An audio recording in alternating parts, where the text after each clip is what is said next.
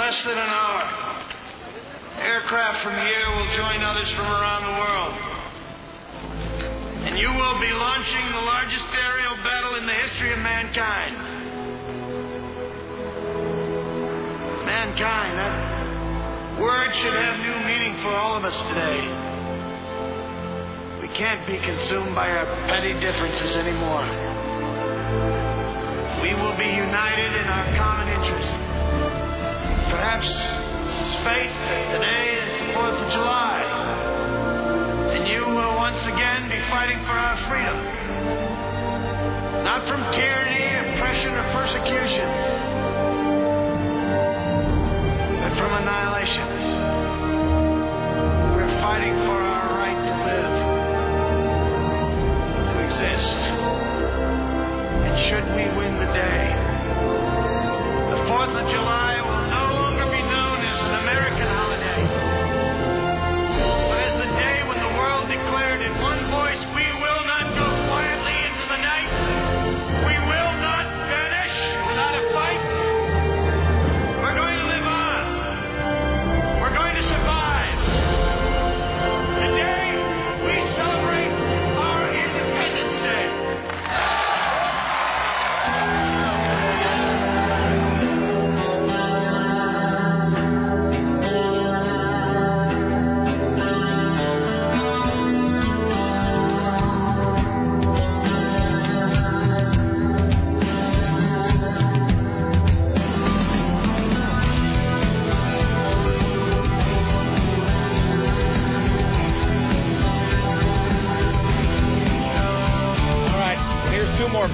I've noticed about that scene.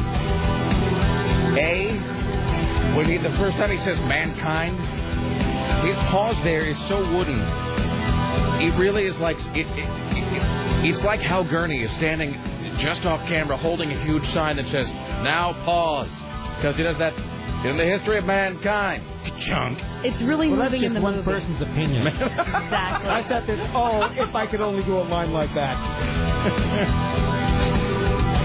If only you could have that as your close-up. Wait, what is it? What does she say in Sunset Boulevard? Who who is she speaking to? Mr. DeMille. Miss, that's right, Cecil B. DeMille. Ready for my close-up. I'm ready for my close-up. Close-up. That should mean something to, to all of us today. Also, this. He has the most glaring grammatical redundancy at the end when he says, "Today we celebrate our Independence Day." Well, of course, it's, it, that just doesn't make any sense. That's just written badly. You know why he says that? Because they were desperate to get the title of the movie somewhere into the speech. And you can't just call the movie Independence, because then it blows the whole 4th of July tie-in. I'm just saying. I know that I know that he's President Jameson or whatever, and I'm not. What's his name? President No, he's Dr. Johnson? Jameson. Dr. Jameson? What is his? He's President who in Independence Day? I can't remember. Any more proof that it's a bad film? I mean, Oh, don't. I just haven't seen it in years. I know that's just one person's opinion. Oh, you know I'm going to die and go to hell, and that's what's going to be sitting there as I'm waiting in Satan's uh, antechamber. Hey, he's Bill Pullman and we're When, not. when you ask when you can enter the pearly gates, there's your answer. In less than an hour, you will be sent to a place of eternal suffering to be prodded forevermore by a man holding a trident. He was President Thomas J. Whitmore. Uh huh. Whatever. That's a very presidential sounding. It is. And that'll be a, quite the moment for you when you're waiting to see what God looks like, and it's actually Bill Pullman. then you'll have the Archie Bunker line. I'm so sorry. Uh, all right then. Why, hello. It's the uh, Rick Emerson, the radio program. Uh, it is 5 minutes and 18 seconds after the hour of 11 in this, uh, the month of February in the year of our Lord 2008. Thank you for coming along, making a part of your listening day. We are live from the plushly appointed, yet not overly ostentatious studios of AM 970, Solid State uh, Radio. This is the uh, Rick Emerson Show. I am he. Thank you for joining us. It is President's Day. We are live uh, today. It is Monday, February 19th? Eh? Anyone? No, no, no. It's uh, the uh, 18th. 18th. Uh, Monday, February 18th. So, uh, welcome to day 12. Thank you for coming along. If you'd like to join us today, it's 503 733 2970. 503 733 2970. Uh, Richie Bristol standing by, ready, willing, and able to pass along your observations about the interesting, the groundbreaking, the tedious, the mundane, your comments, your clarifications, conventions, two cents, whatever. Uh, something. I just dropped my pen. You know what's interesting? Is I, this just occurred to me now. I was looking here, and there's this picture that's circulating of Lindsay Lohan. It's striking in that Marilyn Monroe pose. So icky. Um, did people tag send us things, and they are tagged as not safe for work? When I, uh, which is sort of an interesting. It's that's an interesting acronym that didn't exist until about ten years ago. When you'll get something in the email or somebody will send it, and it says NSFW in big letters. That's sort of a weird. It, it's interesting to think about uh, certain colloquialisms or phrases that only came to be in the internet age. And one of them is the ability to send pornography to your workmates uh, with just the click of a mouse. You have to tag everything as NSFW. So I haven't. uh, All I saw of those was a little thumbnail, though, just enough to know that I didn't really care about them. That's the thing about Lindsay Lohan at this point. Lindsay Lohan to me is like an entire pack of gum in which the flavor has been completely chewed out. It's not that I dislike Lindsay Lohan. I just I'm become completely indifferent to her at this point.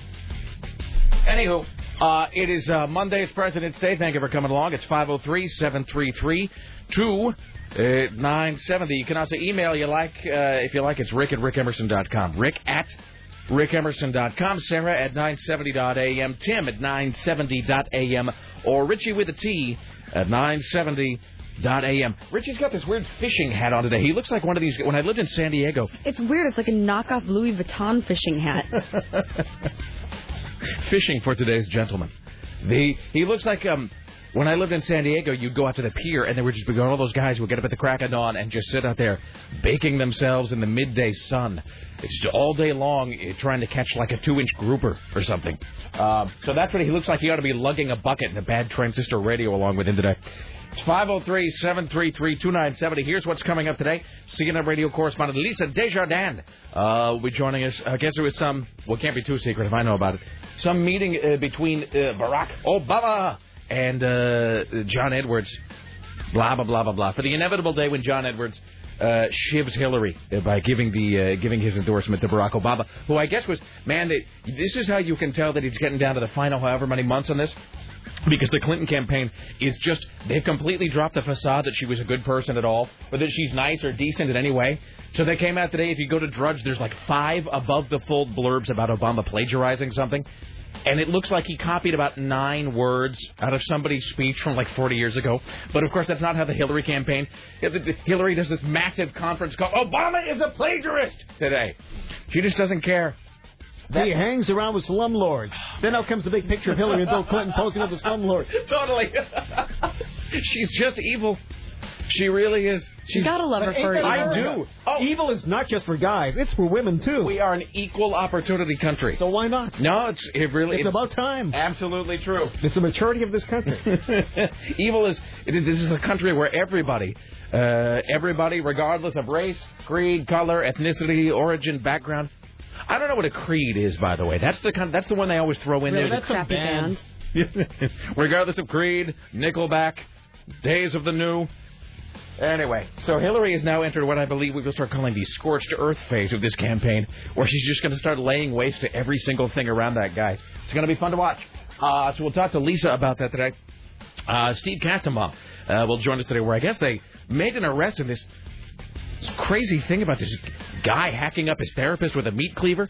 So cleaver. So the great thing about this story is that apparently he was, and I'm quoting now from the source material, he was holding a grudge. Maybe because he was told it was covered by his insurance and he found out not. you told me I had a twenty dollar copay. it's funny because we're It here and it's there. well, you know, but the, the, here's the interesting thing about the story is apparently he held a grudge for 19 years. I guess he's he was pissed at her for something she did 19 years ago, and I guess he finally just woke up today and like, ah, that's it. I've 18 years was 19 years is just too much. I gotta I gotta take out the trash. Anyway, so I guess it wasn't just a meat cleaver. I mean, it was a meat cleaver, apparently some sort of bone saw, and what they're calling it sounds like. It sounds like some sort of a some sort of an industrial band's album title. It was a meat cleaver, a bone saw, and what they're calling a bulging bag of knives. That's how I want to go. All right. Uh, and let's see. Speaking of people who are going to go soon, Nancy Reagan, I guess, was in the hospital today. Uh, and so Jim Roop will be, I don't know, available to talk about that and describe whatever boozing he's got planned for this afternoon. It's all very exciting. It's 503 733 uh, 2970. 503 733 2970. I read the most horrifying news story last night. And it's not typically the kind of news story that we would discuss because it's just, uh, you know, even even a show as vile and horrific as this show is, we do have our limits. We have certain kinds of stories that just don't appeal to us or that we feel are beyond the pale. Bulging bag of knives, no problem. But, you know, if there's some guy that decides to, uh, I don't know, just Oh, like all to- the numerous ones involving babies. or and... just like some guy wants to play softball with a bag of kittens. Like we just we just skip that stuff. But I will say this: I, I don't have the story in front of me, but the, the, that's not important because I got the tagline memorized. There was a woman, and I think it was a low-level story as things like this go. I think it was in Mexico City. I may be wrong about that. But it was a woman who turned herself into the cops, or so the cops busted her somehow because she'd had what they called inappropriate contact with some children she was babysitting. And I think it turns out it wasn't anything uh, too horrible. It was, uh, you know, she was sort of, uh, sort of uh, like a, uh, inappropriate kissing, and I believe some low-grade inappropriate touching of the children. You know, nothing, you know, nothing really that you want to write home about. Um, so the cops busted her, but the, the, the phrase from the article that will stick with you forevermore. She said she told police, quote, she touched the children because they smelled like vanilla. she said that she had put them to she had bathed them and put them to bed and she said they just smelled so much like vanilla I had to touch them. So there you go. If you ever needed proof that we are living in just a demented slaughterhouse of a world, there you go, right there. Anywho, uh, Tim Riley working on the following stories for your edification on this President's Day. Well, speaking of slaughterhouses, well, it looks like there's one of the big trouble. All you carnivores better turn in your meat. Turn in your meat. Turn in your meat immediately. A Milwaukee mom wins the American Gladiators reality show. There's a new politically correct term for Portlanders who are on the road without a car. You are now classified as a vulnerable citizen. Try to remember that. All you bike riders and motor scooters and uh, people So on basically, your it's roller just me. skates. Yeah, I was Rick can't even pretend to be a bike rider. Vulnerable citizens. It's only Sarah at this point. Uh, Clackamas Community College student is uh, hauled in after writing about music for a killing spree and wanting to destroy the world on his MySpace.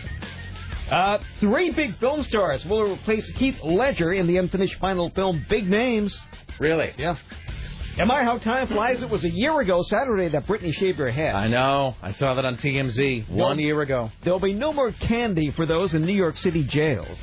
Now, this is going to be very confusing because old President Bush says he's supporting John McCain, but new President Bush isn't really mentioning it, even though he's kind of backing him up, but staying away. I think they haven't they asked W to stay off the campaign trail. They Like, don't, have. Don't stand next to me. They have him uh, inspecting mosquito nests in Africa today. no, I'm here to endorse. Go home.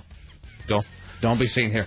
Oh, by the way, just back on the tip of the, all that uh, meat they're taking off the market. So Doesn't concern me. Yeah, I know. You'll outlive us all. Uh, so the blah blah blah. California slaughterhouse where employees blah blah blah. Bad meat. This is the way that CNN wrote it on their prep sheet, though. They, they've agreed to yank 143 million pounds of meat. Again, they've agreed to yank the meat, according to CNN. That'll make everybody happier. I am a child. This just in, I am five. Joined today, as always, by the lovely and talented Sarah Dillon. Hello, how are you? Hi, I'm doing well. Excellent. That's wonderful. How was your weekend? It was fun. I had a yes, I had a very good weekend. Oh, by the way, if I could just, uh, I noticed your name tag. If I can address something, Tim emailed me about this. Tim asked where he could get one of these Zinky CBS radio badges. I like Yeah. that has my uh, face on it. Um, we, Not necessarily your face on it. they're all going to have my face. It doesn't have to have your face on. my, my face on one side and Zod's on the other. Um, the uh, it, it, no, so we so we wear you know like a, like those uh, the plastic uh, you know what are those electronic keys that get us through the various doors, and then there's I have one that says AM 970, and I have one that was my Queens Queensryche pass, you know like backstage laminates, and then I have one that has my face and says uh, Rick Emerson CBS Radio. That's because we're doing that door to door thing on Wednesdays, and we decided it would be nice if I had yet one more piece of identification that It'll be didn't- easy to identify once the guy comes out on his porch and shoots when he wants to know who to kill. Yeah. When the can. Well, look here. Bob says his name was Rick Emerson. Poor bastard. So uh, yeah, I can get you one of those. Bridget upstairs uh, cranked those out. Those are cool. Yeah, all good things in this building come either from Susan or Bridget. So there you go. That's what I was thinking.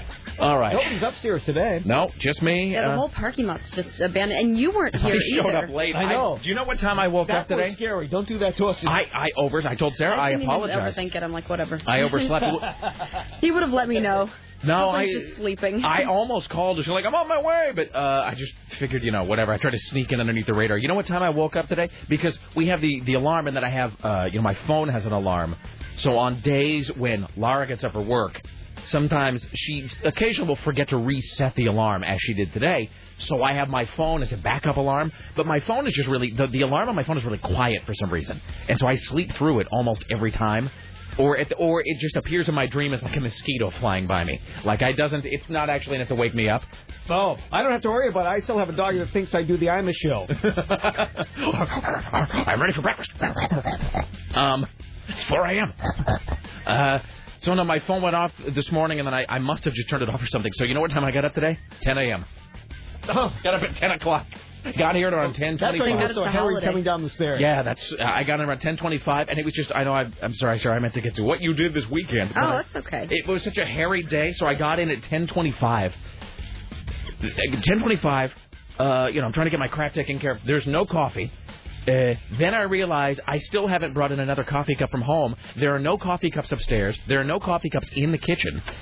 Finally, I get a cup of coffee. I go to the machine. No Viso. So I'm running across the street to the pad plant, uh, pad pantry, plaid pantry this morning to get a Viso. It was just a. It was today was not a bad day, but it was one of those days where I could have used an additional ten minutes. Well, I was wondering what it was because when you came down the stairs. Like, who, who could have ruined your day? There's nobody up there. Yeah.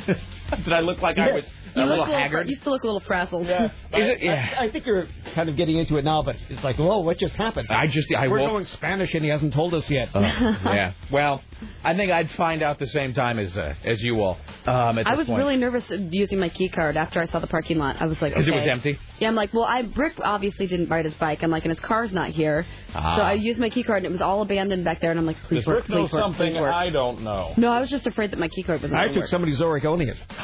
Oh wait, let's uh, let's welcome. I com- I com- I completely spaced that this was at 11:20. I thought this was at 11:30 today.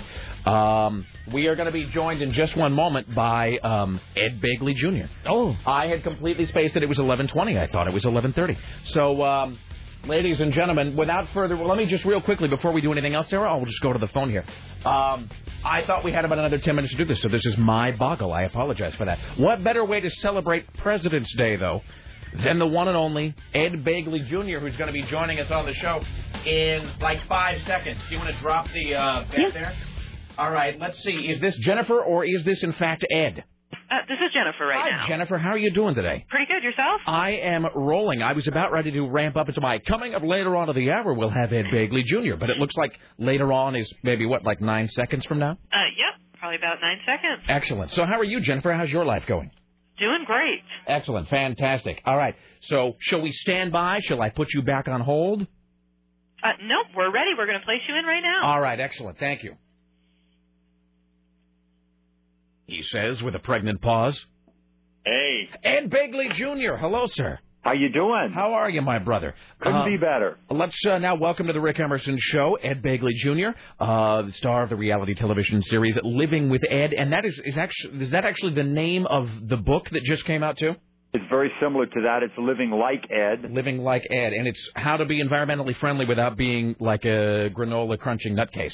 Exactly, and while saving money. We'll show you how you can save some dough and uh, save another kind of green, the environment. First of all, can I tell you, Ed Begley Jr., uh, what uh, massive fans we are of yours in any number of projects.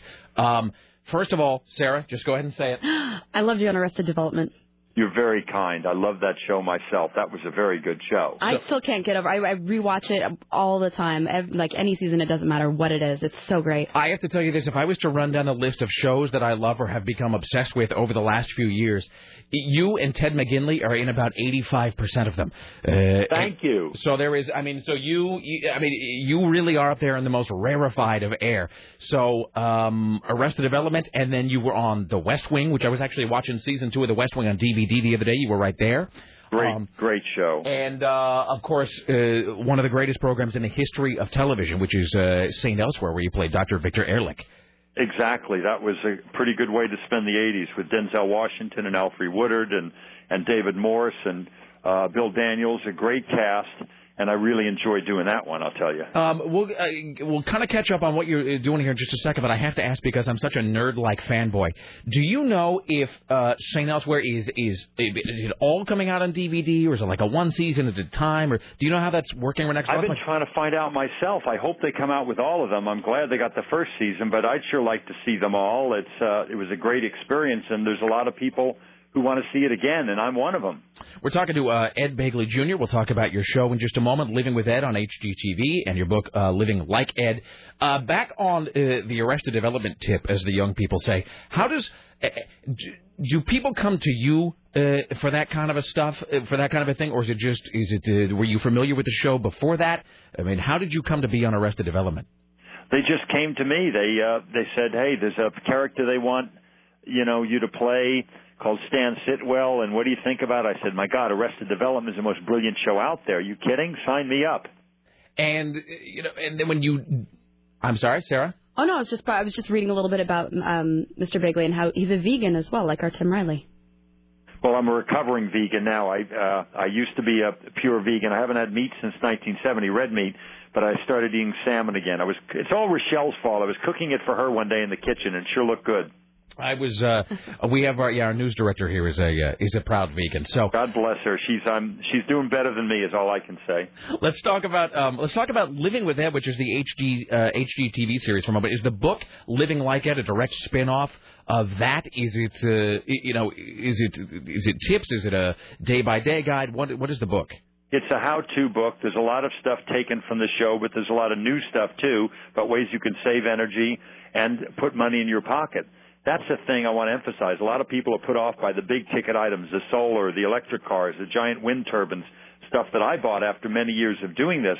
But I urge everybody to do it the way I did it in 1970. I didn't have a lot of money. I picked the low-hanging fruit first. I did the stuff that was cheap and easy, and then I built from there.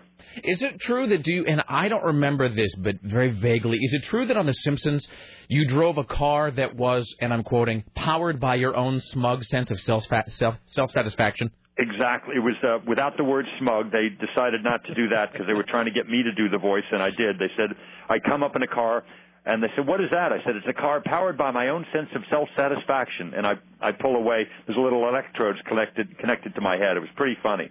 Um, when you do something like this, where you go through your house and you you know you try to make it more green and more eco, whatever, is it? I mean, is it going to be one of those things where I have to get all Bob Vila and you know have like a power sander going in my kitchen or something? Because I'm going to lose a hand that way. No, it's simple stuff, much simpler than that. Compact fluorescent bulb that you can just change a light bulb and save a lot of energy and save the environment. Energy saving thermostat, very easy to install. Uh, riding a bike if weather and fitness permit. Taking public transportation if it's available near you. Home gardening if you got a little piece of dirt in your front or backyard. Uh, home composting if you have room for that. Uh, all those things cheap and easy that I just mentioned and you're going to be saving dough, uh, you know, in the very short run. We're uh, talking to uh, Ed Begley Jr. He, uh, he, has his own reality television series, Living with Ed, on HGTV. The book is Living uh, Like Ed. I'm going to ask you something right now that I've never understood. Please, now to explain briefly, what is biodiesel, Ed Begley Jr.? Biodiesel is, uh, you know, Otto Diesel actually invented the engine to run on vegetable matter, to run on peanut oil and other kinds of plant-based oils. And then people decided that they would run it on other oil made from petroleum, which you certainly can do. But his idea was to have farmers make their own fuel that they grew in the fields. Now, with the way the world population has grown and everything, it's my opinion for years, not just recently with the current spike in corn prices, but I said, look, we should make biodiesel, but we should make it not from the corn, but from the corn stalks. We should make it from switchgrass, from the agricultural waste and not the very important soybeans or corn that you can use to feed people. So I'm in favor, as I have been for years and on the record of this, in favor of biodiesel, but I want it made out of ag waste, not the raw corn. Uh, we're talking to Ed Begley Jr. We'll do uh, one brief uh, question here, and then we'll sort of wrap things up. The book comes out tomorrow. Uh, it is called Living Like Ed. Terry, uh, you have a question for Ed Begley Jr. Yes, hi Ed. I, I love you. I love you. I've, I've loved Thank you you, for a long Terry. Time. Um, I wanted to know do you have an average of how much uh, it savings you get with your electric bill by putting putting solar panels on your on your roof? I won't lie to you. The system that I put in in 1990, there were no subsidies then. There were no net metering laws in place, so I had to put in batteries, lots of expensive stuff. It took me 17 years to get a payback on that. You can get a Oh. payback in eight or nine years with the kind of subsidies, the kind of systems that exist to get today. Still, that's a long-term payback for a lot of people. So get to that when you can afford it, but start small and build. Get the energy-saving thermostat, the good insulation, the double-pane windows, all that stuff. Get a lot of bang for your buck. Then start thinking about solar. Yeah, we've done that. In fact, we have a, a heating. We built our own solar um, heating panel for our swimming pool, Wow. which is um, black pipe that's heated by the sun. You're a much better person than I am. All right. That was, uh, okay, Terry, thank you so much. Uh, Ed Begley Jr., the book called uh, Living Like Ed comes out uh, tomorrow. Uh, the show is Living with Ed. Um, as we wrap this up, I have to ask a question. Is, is my memory failing me, or did you actually uh, appear on Homicide Life on the Street as Dr. Victor Ehrlich?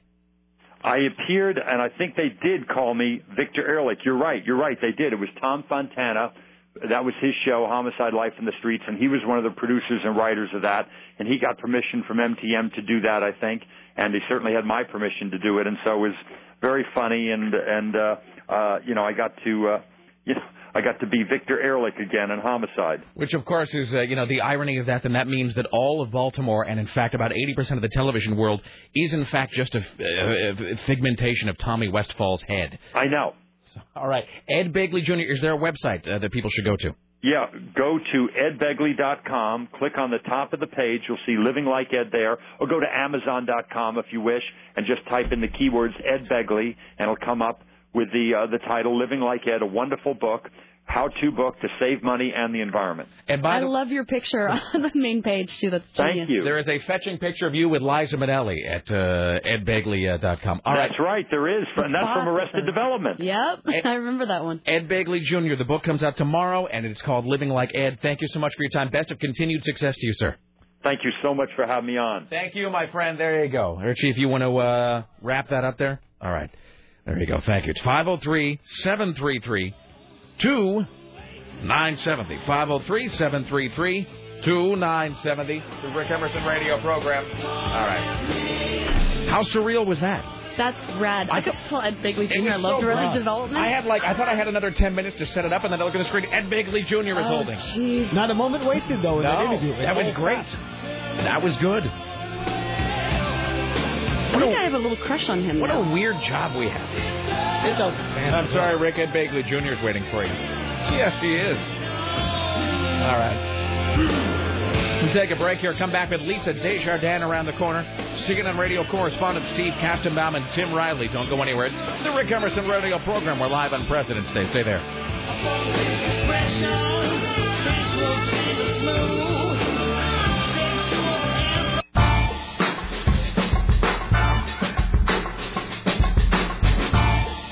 Hippie. No, not at all. She's, No, it's true. She has fun colors. I'm just saying this, you know. She's one of Ed's people. This is really good. What a weird program. I think I kind of like the fact that I sort of forgot about the Ed Begley Jr. interview because it was like he was just there. Like I looked at the phone. Why? Who can it be? Oh, it's Ed Begley Jr. Let's have him on the show. Why don't we? Excellent. All right, thank you, Ed. It's 503-733-2970. And who knew that? I mean, I don't mean to knock Ed Begley Jr. Again, I was a big fan of his and many of his television productions. I don't, I don't watch his HGTV show. I know Tim does. I don't. Just because, who am I kidding? I'm not going to do any of those things. But we uh, get guys like this. This is from a, a friend of ours who does some video work. Rick, I shot a bunch of video at Ed's house in L.A. for an environmental TV show. It's surprisingly modestly sized, and Ed Begley Jr. himself was amazing. He showed us his exercise bike that he pedals. It adds to his batteries in his garage. He has an oven that he cooks with that cooks with sunlight. that doesn't even sound real. And and his yard that's 100% native and needs no water or care. God, he just seems like one of those like naturally happy, wonderful people with like a fulfilling marriage. Completely and just smiles and Yes. just like has like a little ding on his teeth when he grins at the camera. His oven cooks with sunlight. On Cherry Drop Lane with marshmallow clouds. uh, he says, We took a break when Selma called. Yeah, that Selma, Rick. What a kick ass guy. Ed Begley Jr. rocks. Thank you for the interview. No, thank you, sir. All right. Uh, well, we're supposed to be talking to, speaking of interviews, we're supposed to be talking to Lisa Desjardins any second now. Any moment now. Any second. 11:35. Any second she's going to call. See, and here's what's going to happen. Uh, I'm going to look at the phone for like 10 seconds. I'm gonna write to Chris right now. I'm going to decide to plunge on ahead and just discuss whatever I was discuss whatever we were talking about before Ed Begley Jr. called us. Uh, and then as soon as I do that, the phone's going to ring and it's going to be Lisa. I will now look at the phone and wait 10 seconds before beginning my discussion of what Rick Emerson did this weekend.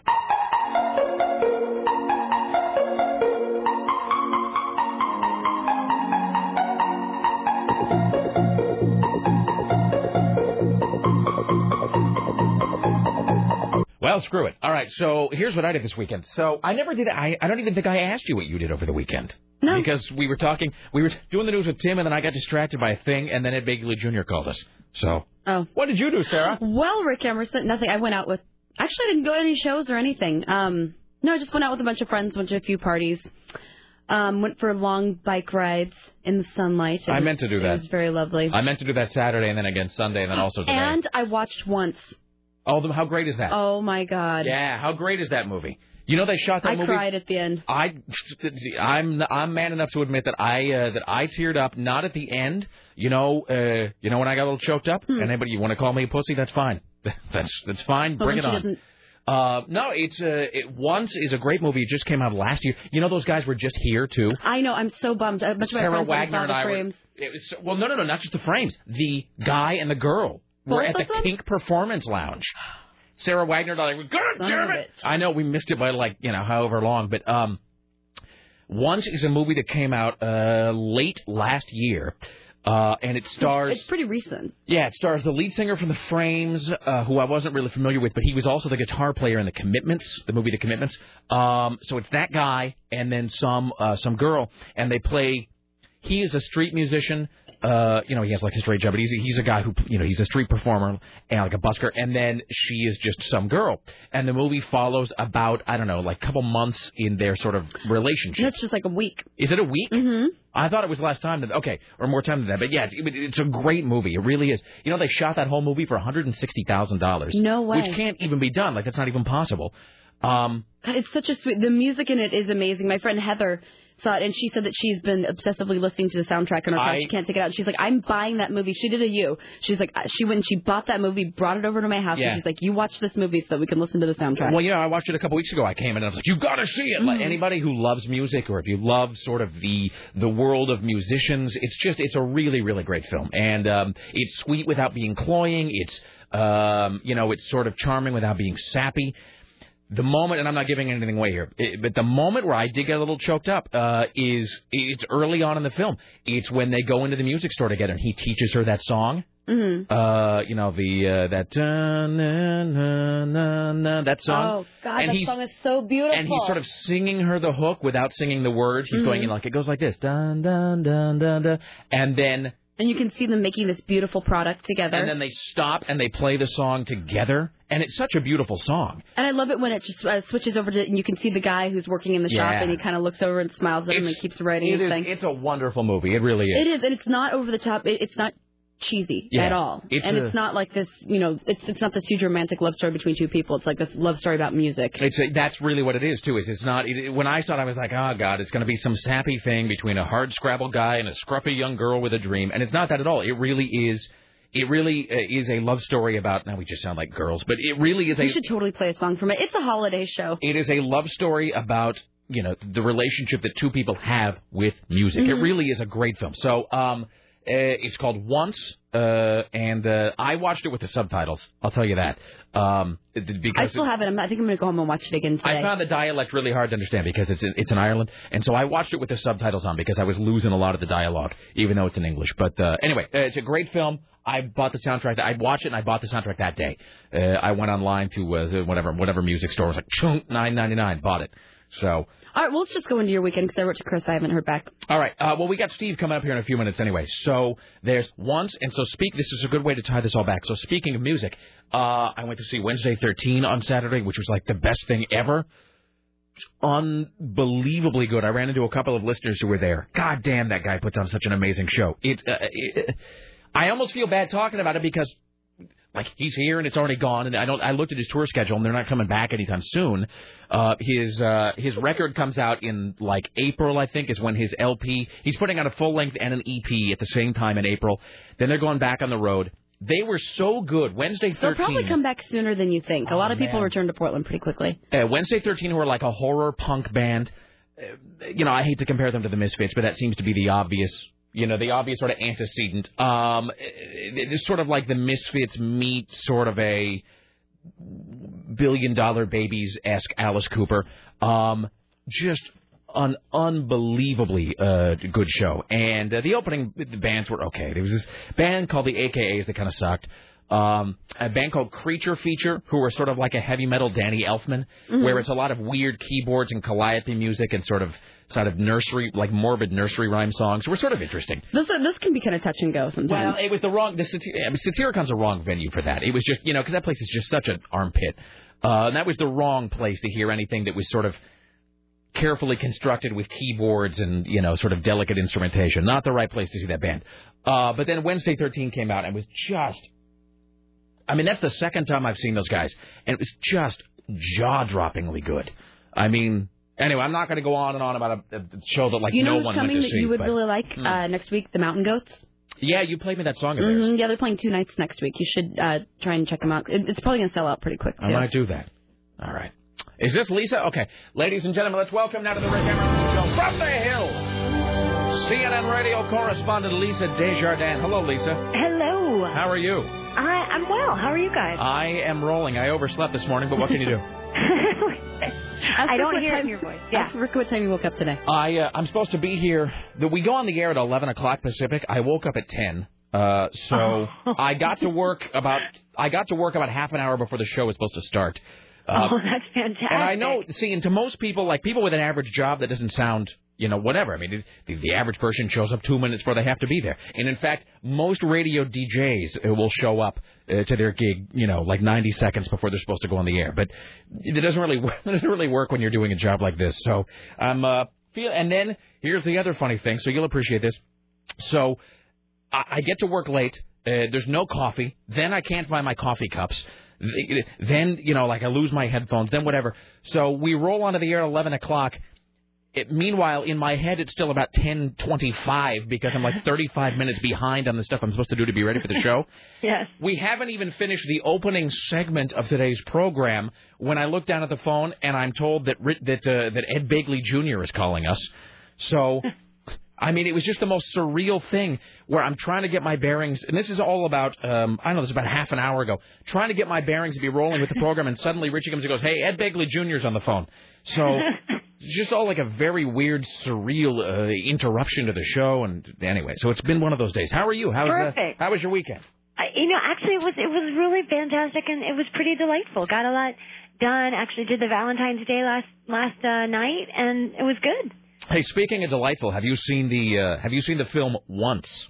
Yes, I just saw that last week. How great is that movie? Sarah and I oh, were it's a uh, great movie. we That were- is a great movie. we were just bonding about that about the because I saw it a couple weeks ago and then Sarah saw it over the weekend. You know they shot that movie for one hundred and sixty thousand dollars. I, be- I believe it, and it's so good. I mean, it's it's a movie that if you spent you could you could spend millions of dollars on that movie, and you, it wouldn't be much better. It's uh, it really is a wonderful, legitimately uh, charming film, and uh, and without being uh, cloying or manipulative in any way, they uh, as people often say about it, that they earn it in that movie. It they really do is. earn it. That's right. They really earn it. And I'll I'll say without uh, giving any details, I'm a fan of the ending. I'm definitely a fan. Oh of the end. Oh yeah, no, it's it, they, they and I think that's the sort of movie you really can only make if you are an independent filmmaker because Yeah. otherwise you get the meddling hands of the studio trying to you know the the awful Hollywood machinations imposing themselves on the story. I will say, don't it it it doesn't work. We had a friend watching uh, it with us who was very uh, sleep deprived. Yeah. And it's a tricky movie to get through if you're sleep deprived. It's tough. It sort of it sort of lulls you into into this relaxed Because it is a kind of a soothing exercise yes, in filmmaking. yes, exactly. All right. Um, well, let's move from the soothing to the scorched earth. So Ah. I I opened Drudge today, and I said that there were like nine above the fold headlines where Hillary Clinton's campaign is trying to paint Obama as a plagiarizer, plagiarize, plag, plagiarist, plagiar, plagiarist. Yes, Hi, how you doing? I'm a professional was waiting. broadcaster. exactly. Um, anyway, so uh, uh, we are now entering, I mean, the, the, the bare knuckle uh, phase of this, and as part of that, uh, Obama met with, I mean, it wasn't a secret meeting, but he met with John Edwards, whatever. How about that secret? Everybody loves to talk about the secret meeting. That's cracking me up. Yes, but And- it, I'm not sure it was really. Uh, you know, there was no chanting, no funny hats, nothing like that. nobody had to, uh, nobody had to drink any Kool Aid. well, Um, we'll see. So is so I mean, it's inevitable that Edwards will endorse Obama, right? That's just a fait I don't accompli think at this so. point. I honestly don't think so, Rick. I think it's possible that Edwards will hold off, not endorse anyone. I think he's honestly on the fence. I think they question the experience thing with Obama. Do you think so? You think he might withhold his endorsement not because he likes Hillary, but because he questions Obama's ability to win?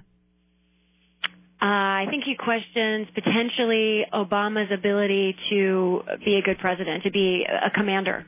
I have to tell you, I let me ask you a question. This is uh, sort of off the beaten path here. Okay. Do you think that this, I don't know, just this this unbridled, um, gushing coverage of Obama and his momentum and his campaign is going to backlash on him?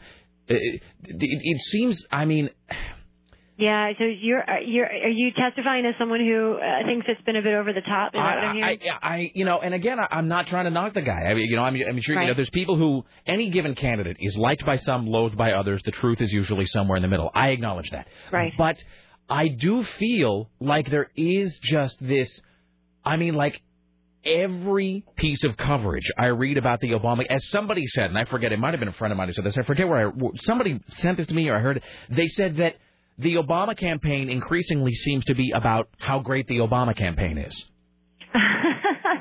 That's, I mean, the campaign, it just Right. seems to be this sort of snake eating its tail where it's a lot of, we are running the greatest campaign because our campaign is fantastic.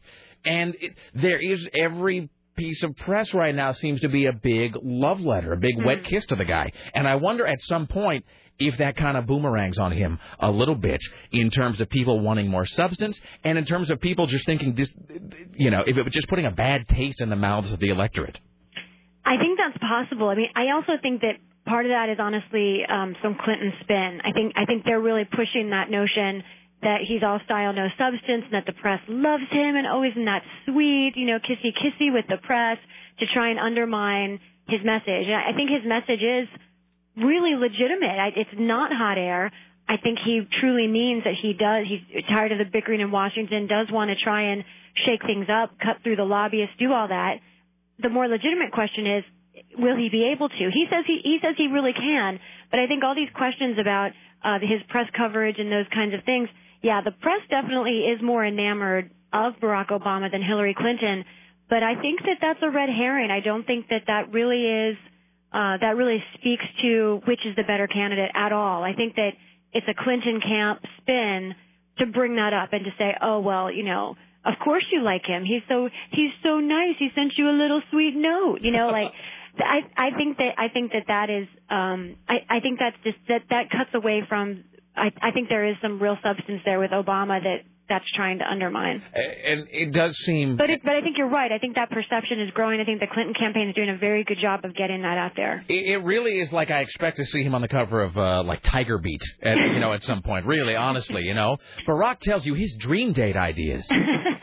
well, the, the funny thing is, it's now that he uh, this comes right as he is actually working overtime to get out some substantive ideas. He just had a big economic policy paper last week, but nobody really is paying attention to that, unfortunately. Um, and you had touched on something I think a week or so ago that, I, and I read an article about this. I think it was in the Times or something over the weekend about how Al Gore is sort of, you know what it is? Al Gore is sort of that uh, parent who keeps who you know when the kids are finding upstairs in the bedroom and Al you know the dad keeps saying don't oh, look if you keep I'm going to come up there if you make me come up there then you are going to be sorry and is Al Gore sort of doing that in the Democratic Party right now is he sort of looking at Hillary and Barack and saying like look if you don't make me get you both in a room I think this under. I think in, in uh, as much as Al Gore ever could be like that, as much as he could ever say anything sort of um, threatening, because I'm not sure he's the most threatening character in the world. But I, th- yeah, I think that's right. He's he's really staring him down and saying, "You guys get it together." But I mean, I think these next three weeks are going to be telling. That's where we're going to know if Hillary really has a shot or not. Oh, it's very exciting. It is very exciting. I mean, you know, we've got the debate on Thursday, so we're going down there. I'm going over the Texas super delegates, trying to find some unpledged super delegates. So I, I think their hour may be ending. I think I predict two weeks from now, the, the super delegates, their their window will have closed. People won't care anymore. But right now, they're hot. They are. they're- What is that? Was it Newsweek or Time or somebody that used to do? No, it was Entertainment Weekly that did the hot list. Uh, what what people right. are talking about this week? And so for this one brief window of time, super. Okay, here's the thing: you can use use this. I will give this to you. You can steal this and use it without crediting me. I will be your ghostwriter Ooh. on this. Okay. Super delegates are the new hanging Chad. yeah. I like it. I like it. But see, now I feel like uh, you who have criticized Obama for uh, taking a line from a friend. I don't, I don't know if I can do it then. No, no, no. But see, I'm giving you, I'm giving you permission, and I didn't criticize Obama, by the way. Oh, I, but you uh, know what? Obama got permission. That's the thing. That's why you got to be careful about all this spin, Rick. The Clinton campaign comes out and says, "Oh, he took stole these lines," but actually, it was his buddy Deval Patrick, the governor of Massachusetts, said, "Yeah, like they've talked about it." And Deval Patrick basically was like, "Yeah, use this line. This is a great line of mine." Well, let me it." just let me just clarify first and foremost. Yeah. I, in no way do I believe anything that the Clinton camp uh, says. So, Right. at no point did I believe that Hillary was being honest with those accusations. I just simply like to spread unfounded rumors and scurrilous gossip. I oh, like. that's completely different. I That's like that's to, cool. I just sow division. It's what I do. All right, are you on tomorrow?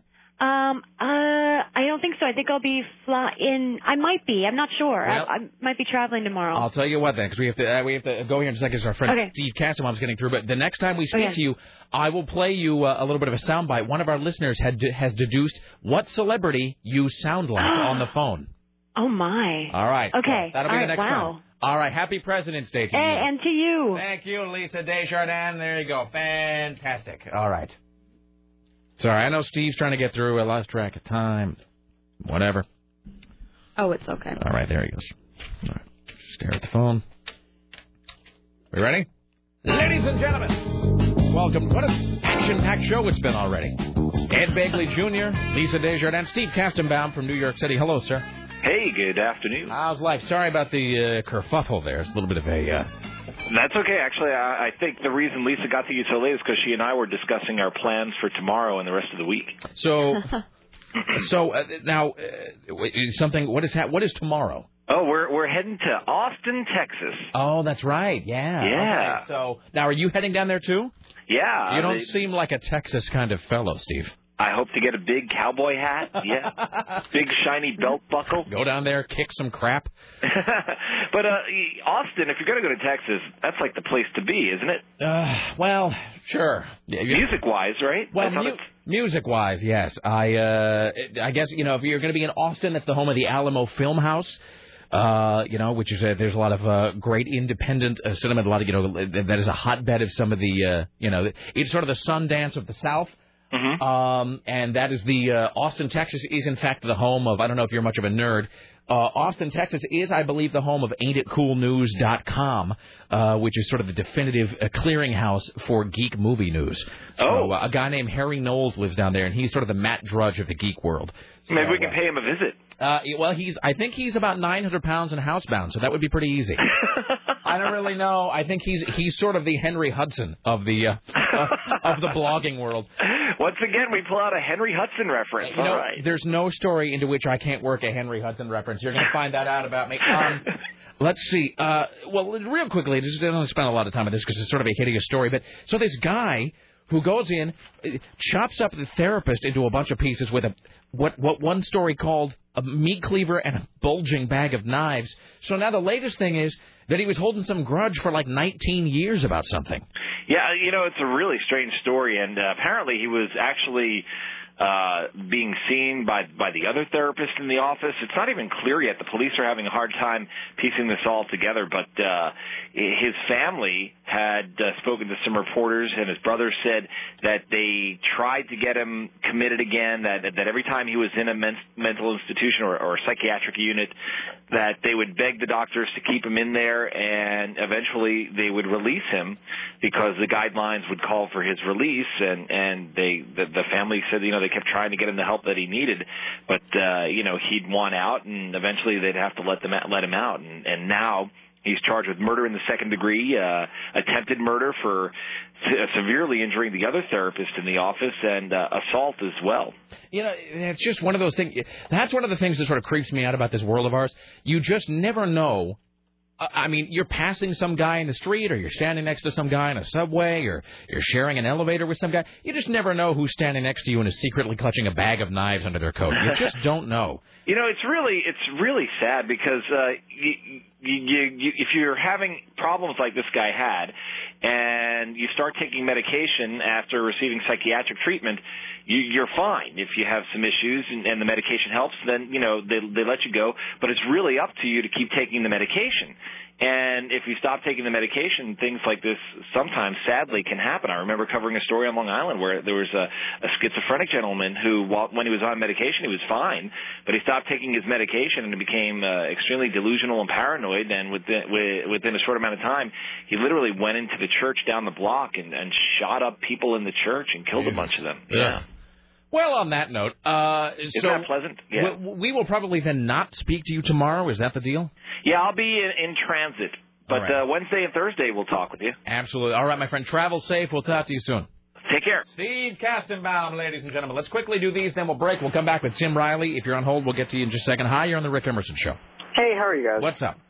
Um, so, given how successful uh, the Arrested and uh, Office showings at the Mission were, are you guys planning anything else? Oh, uh, okay. So yeah, we we did uh, in conjunction with Court and Fatboy and Rock 101 KUFO. Uh, we showed the original British series, The Office, uh, and Arrested Development. They did Firefly. Uh, I sort of was nominally involved in that, but they really did that. Firefly. Um, I don't know. Uh, we sort of toyed. We've sort of toyed with some other some other stuff, but uh, to the best of my knowledge, and let's be clear about this, this is largely a thing that Court and Fatboy do, and they allow me to sort of piggyback on it with this show. Um, I don't believe anything else is in the works right now, but I could be wrong about that. So um, if if you don't listen to them already, you ought to check out Court and Fatboy on KUFO nights, and um, and uh, they, they may be announcing something. So I'll I'll let you know as soon as something develops, though. Would you have any Okay. suggestions, sir? Um, my vote is for Entourage. Hey, that's not a bad oh, that's idea. a great suggestion. I think that probably won't happen though because HBO's pretty notorious for cracking down. Like I know when bars would try to show The Sopranos or something, HBO's pretty. They're pretty famous for cracking down on folks who try to uh, show pay programming stuff. So there's a little something there. Entourage, is not a bad idea. We could do something like that. So we'll uh, we'll look into it though.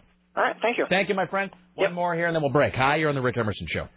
Saint Elsewhere. That's the one they should show when that comes out on DVD. Just the best, the best show, and gets overlooked, I think, because it has never come out on DVD or VHS. But a hugely, hugely influential, pro- influential program. I mean, really unbelievably influential. It has going well. It has going for it what the Star Trek movie doesn't. I mean, we we miss Saint Elsewhere. We're we're hungry for Saint Elsewhere. Here's you know, Saint Elsewhere is actually so the the shadow that that program casts is so long that even now, like in, in recent years, uh, network television programs will do Saint Elsewhere references. Uh, there was something. God, it was like. The hell was it? It was um um it wasn't CSI. It was Law and Order, I think. Just like a year ago or something, I was watching Law and Order, and Law and Order did like some flat out Saint Elsewhere reference. And I mean, that's the, the thing that St. Elsewhere has going for it is that that program is beloved by people who also make television programs. So it's yeah, it's got a long shadow, no doubt about it. I just wanted to give you a heads up. Um, that uh, song "Falling Slowly" Yeah. on once nominated for Academy Award. Yeah, you know, there was some d- debate about that too. So Falling Slowly, which is the song in Once, and how great that they don't have names. It's just guy and girl. Guy girl. and girl, guy's dad. Like, oh, I love it. Um, that song that they play in the record store, yeah, got nominated for an Oscar. The Oscar, they it almost didn't though, because the deal is, you can only have a song can only be nominated for an Oscar if it was written and composed specifically for a film. And there was some controversy about whether he had written that song earlier for a Frames album because there's a version of that on the one soundtrack and then there's a version on the Frames record. And the Academy was saying, well, look, it's also on this Frames record, so we don't think you wrote it for the film, so we're not going to nominate it. And he actually had to go back and sort of provide demos and show different versions of the song and the dates on them to show that he had written it for the film. And then the film took so long to come out he went he said like screw it and put it on the frames record too. But yeah it is nominated for an oscar which is uh, fantastic. Unjustly overlooked for an oscar is the score from there will be blood. So that's a Oh. little bit of a uh, little bit of a ball punch but what can you do? Well, it, when you have three songs from Enchanted on there, and you know, to the exclusion of all else, like you know, something's wrong. yeah all right. Have a good day. Thank you, sir. All right, one more, then we break. Come back. Tim Riley, you have news for us around the corner? Yes, yes. Exciting. Hello. Hi, Rick Emerson Show. Hey, Rick, this is Chuck. What's up? Hey, I'd like to see them do Black Adder. Black Adder. Britcoms are really popular with the kind of folks that go to see Firefly or something at Mission Theater. There is yeah, something it's about so it may not be so. Uh, they, they may not be as uptight as HBO. what you're basically saying is they're way over there, so they'll never find us. Well, yeah, yeah, maybe that. All right, that's your that's your cunning plan. yeah, tell pass that on to Aaron. All right, thank you. All right, fantastic. Excellent. This has already been a show's worth of material in just one hour. Action packed is what it's been. A thrill a minute. All right. We're not even, we, we're just getting started on the Rick Emerson Show. Tim Riley back around the corner with the uh, Ministry of Truth. Uh, later on, Aaron Duran joining us in the studio, and Jim Rube. Stay there. It's the Rick Emerson radio program. Back after this.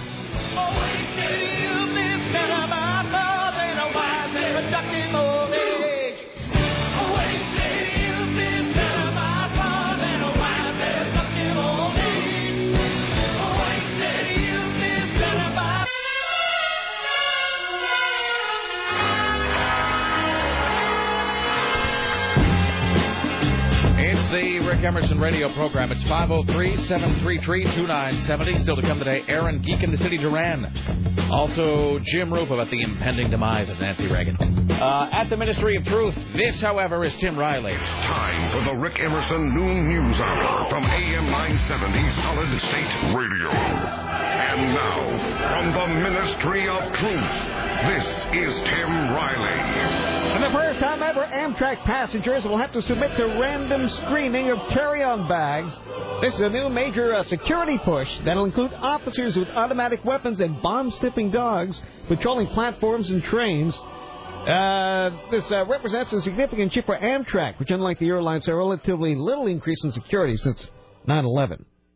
But then again, I ran into these things when I took uh, Amtrak to uh, Vancouver, BC, a few years ago. So I was actually going to ask if that was a thing they did in other countries because I think the uh, when Laura and I went to uh, Europe, I think we took the train from London to Scotland, Mm-hmm. uh, and then in Scotland back to London, obviously. And I don't think anybody searches for anything. I mean, I think I could have had plutonium and they wouldn't have noticed.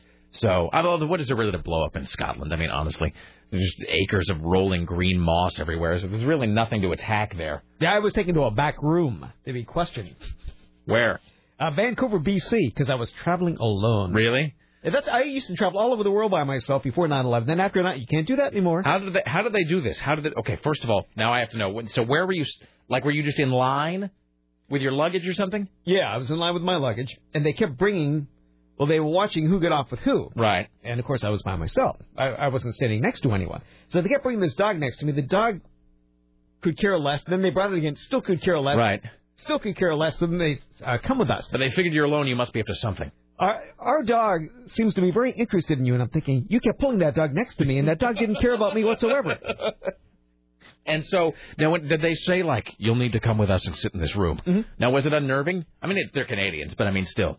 Yeah, I, I mean, I first I knew because I was traveling alone, right? And, and so you red tag. So they try to pin things on you, and they we're gonna go search through your bag right now. Go right ahead. And so did they? Yeah, did they search you personally or just your bag? Took out my wallet and went through everything in my wallet. Really? That's a weird sensation. Yeah. Uh, we're gonna make a phone call to your government right now. Go, Go right ahead. You look a little scared. I go, I'm not. You're just Canadians. What can you do to so me? So they either call someone or pretend to call someone. Right. And then after a while they said, Okay, thanks, Tim. Is that where you suspect though that the guy's over there and he picks up the phone and he's got his hand down on the button the whole Correct. time? He's not really calling anybody. No, no, no. We've got Tim Riley. No, we're gonna beat him with sticks. You know, and then Well, my first thought was, uh, you know, if you live in California and you're in the media, they kind of red flag you with some secret code, and I, I wasn't sure if that was left over from when I lived in California. What do you now? What do you mean? If you're in the media in California, your driver's license is tagged with something that identifies you as being in the media. I didn't know that. Yeah, ever since that uh, that girl that got killed. Rebecca Schaeffer. Yeah. Oh, so is that so? Is that so you can conceal your your uh, information? Correct. So I'm thinking somewhere in somebody's computer that was still in there. Ah, there's some sort of a flag next so to that's what I was thinking all along. Ah, I see. And I think that's what it could have been. Nobody in California would hire me, so I didn't know. Right. I never, I never got to find that out because no one would give me a job in California, despite promises to the contrary. I might add. Come on out, we'll hold a position for you. hmm I'm not bitter. Here's Tim Riley. Uh, so yeah, so I'm a little bit about going to Canada. I'm never going back because I was mistreated. No, death, death, death to the Canadians. They're dead to us.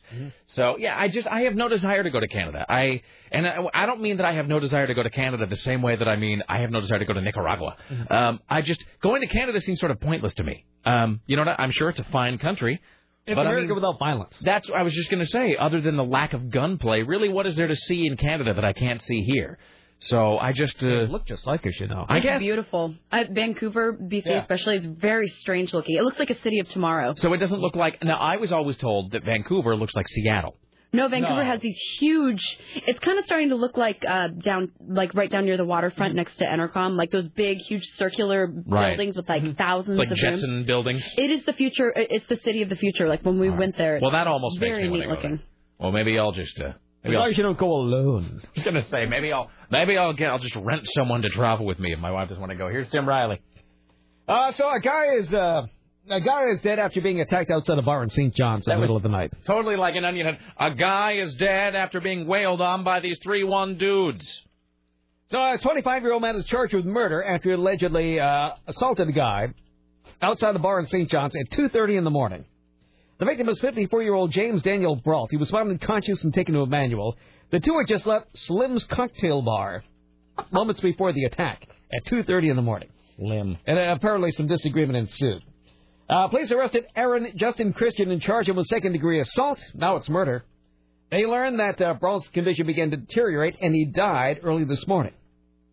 Uh, they're going to have an autopsy, but we know that he was beaten to death. Death by living in St. John. Death by poor neighborhood choice. Yeah. S- Actually, they were dining at Slim's Cocktail Bar at 8635 North Lombard. I'm sure they appreciate the endorsement. Woo! Can I just tell you this? So, uh, I the other day, I think I picked her up at work or something. Anyway, we were out driving around, and it was kind of late. I think we, maybe we were coming back. Oh, you know what it is? It's just, can I just dovetail for, into something else for a second, You can Tim? do whatever you want. It's your program. I'm just, well, I be that as it may, I'm saying, do you mind if I do something very Why would I mind? It's a holiday, so I thought maybe a little more latitude today. I don't No, get to anytime is your valuable news time. No, it doesn't have to be a holiday for you to, to speak as you wish. I mean, completely fritter away valuable minutes of airtime. Um, Not at all. uh, no, but you know, for Valentine's Day, I got Laura this Roomba, which is badass, by the way. Talk more about that tomorrow. I'm going to bring it in, let it clean the studio while we're on the air tomorrow. Um, but uh, no, so she bought me this scale. Oh, you- did you bring it? well, no, see, this is the thing. She bought me a Ah. scale that you stand on it, it tells you your weight, and then it tells you your body fat percentage or whatever it is. Um, but it didn't. It didn't work. It was all glitchy.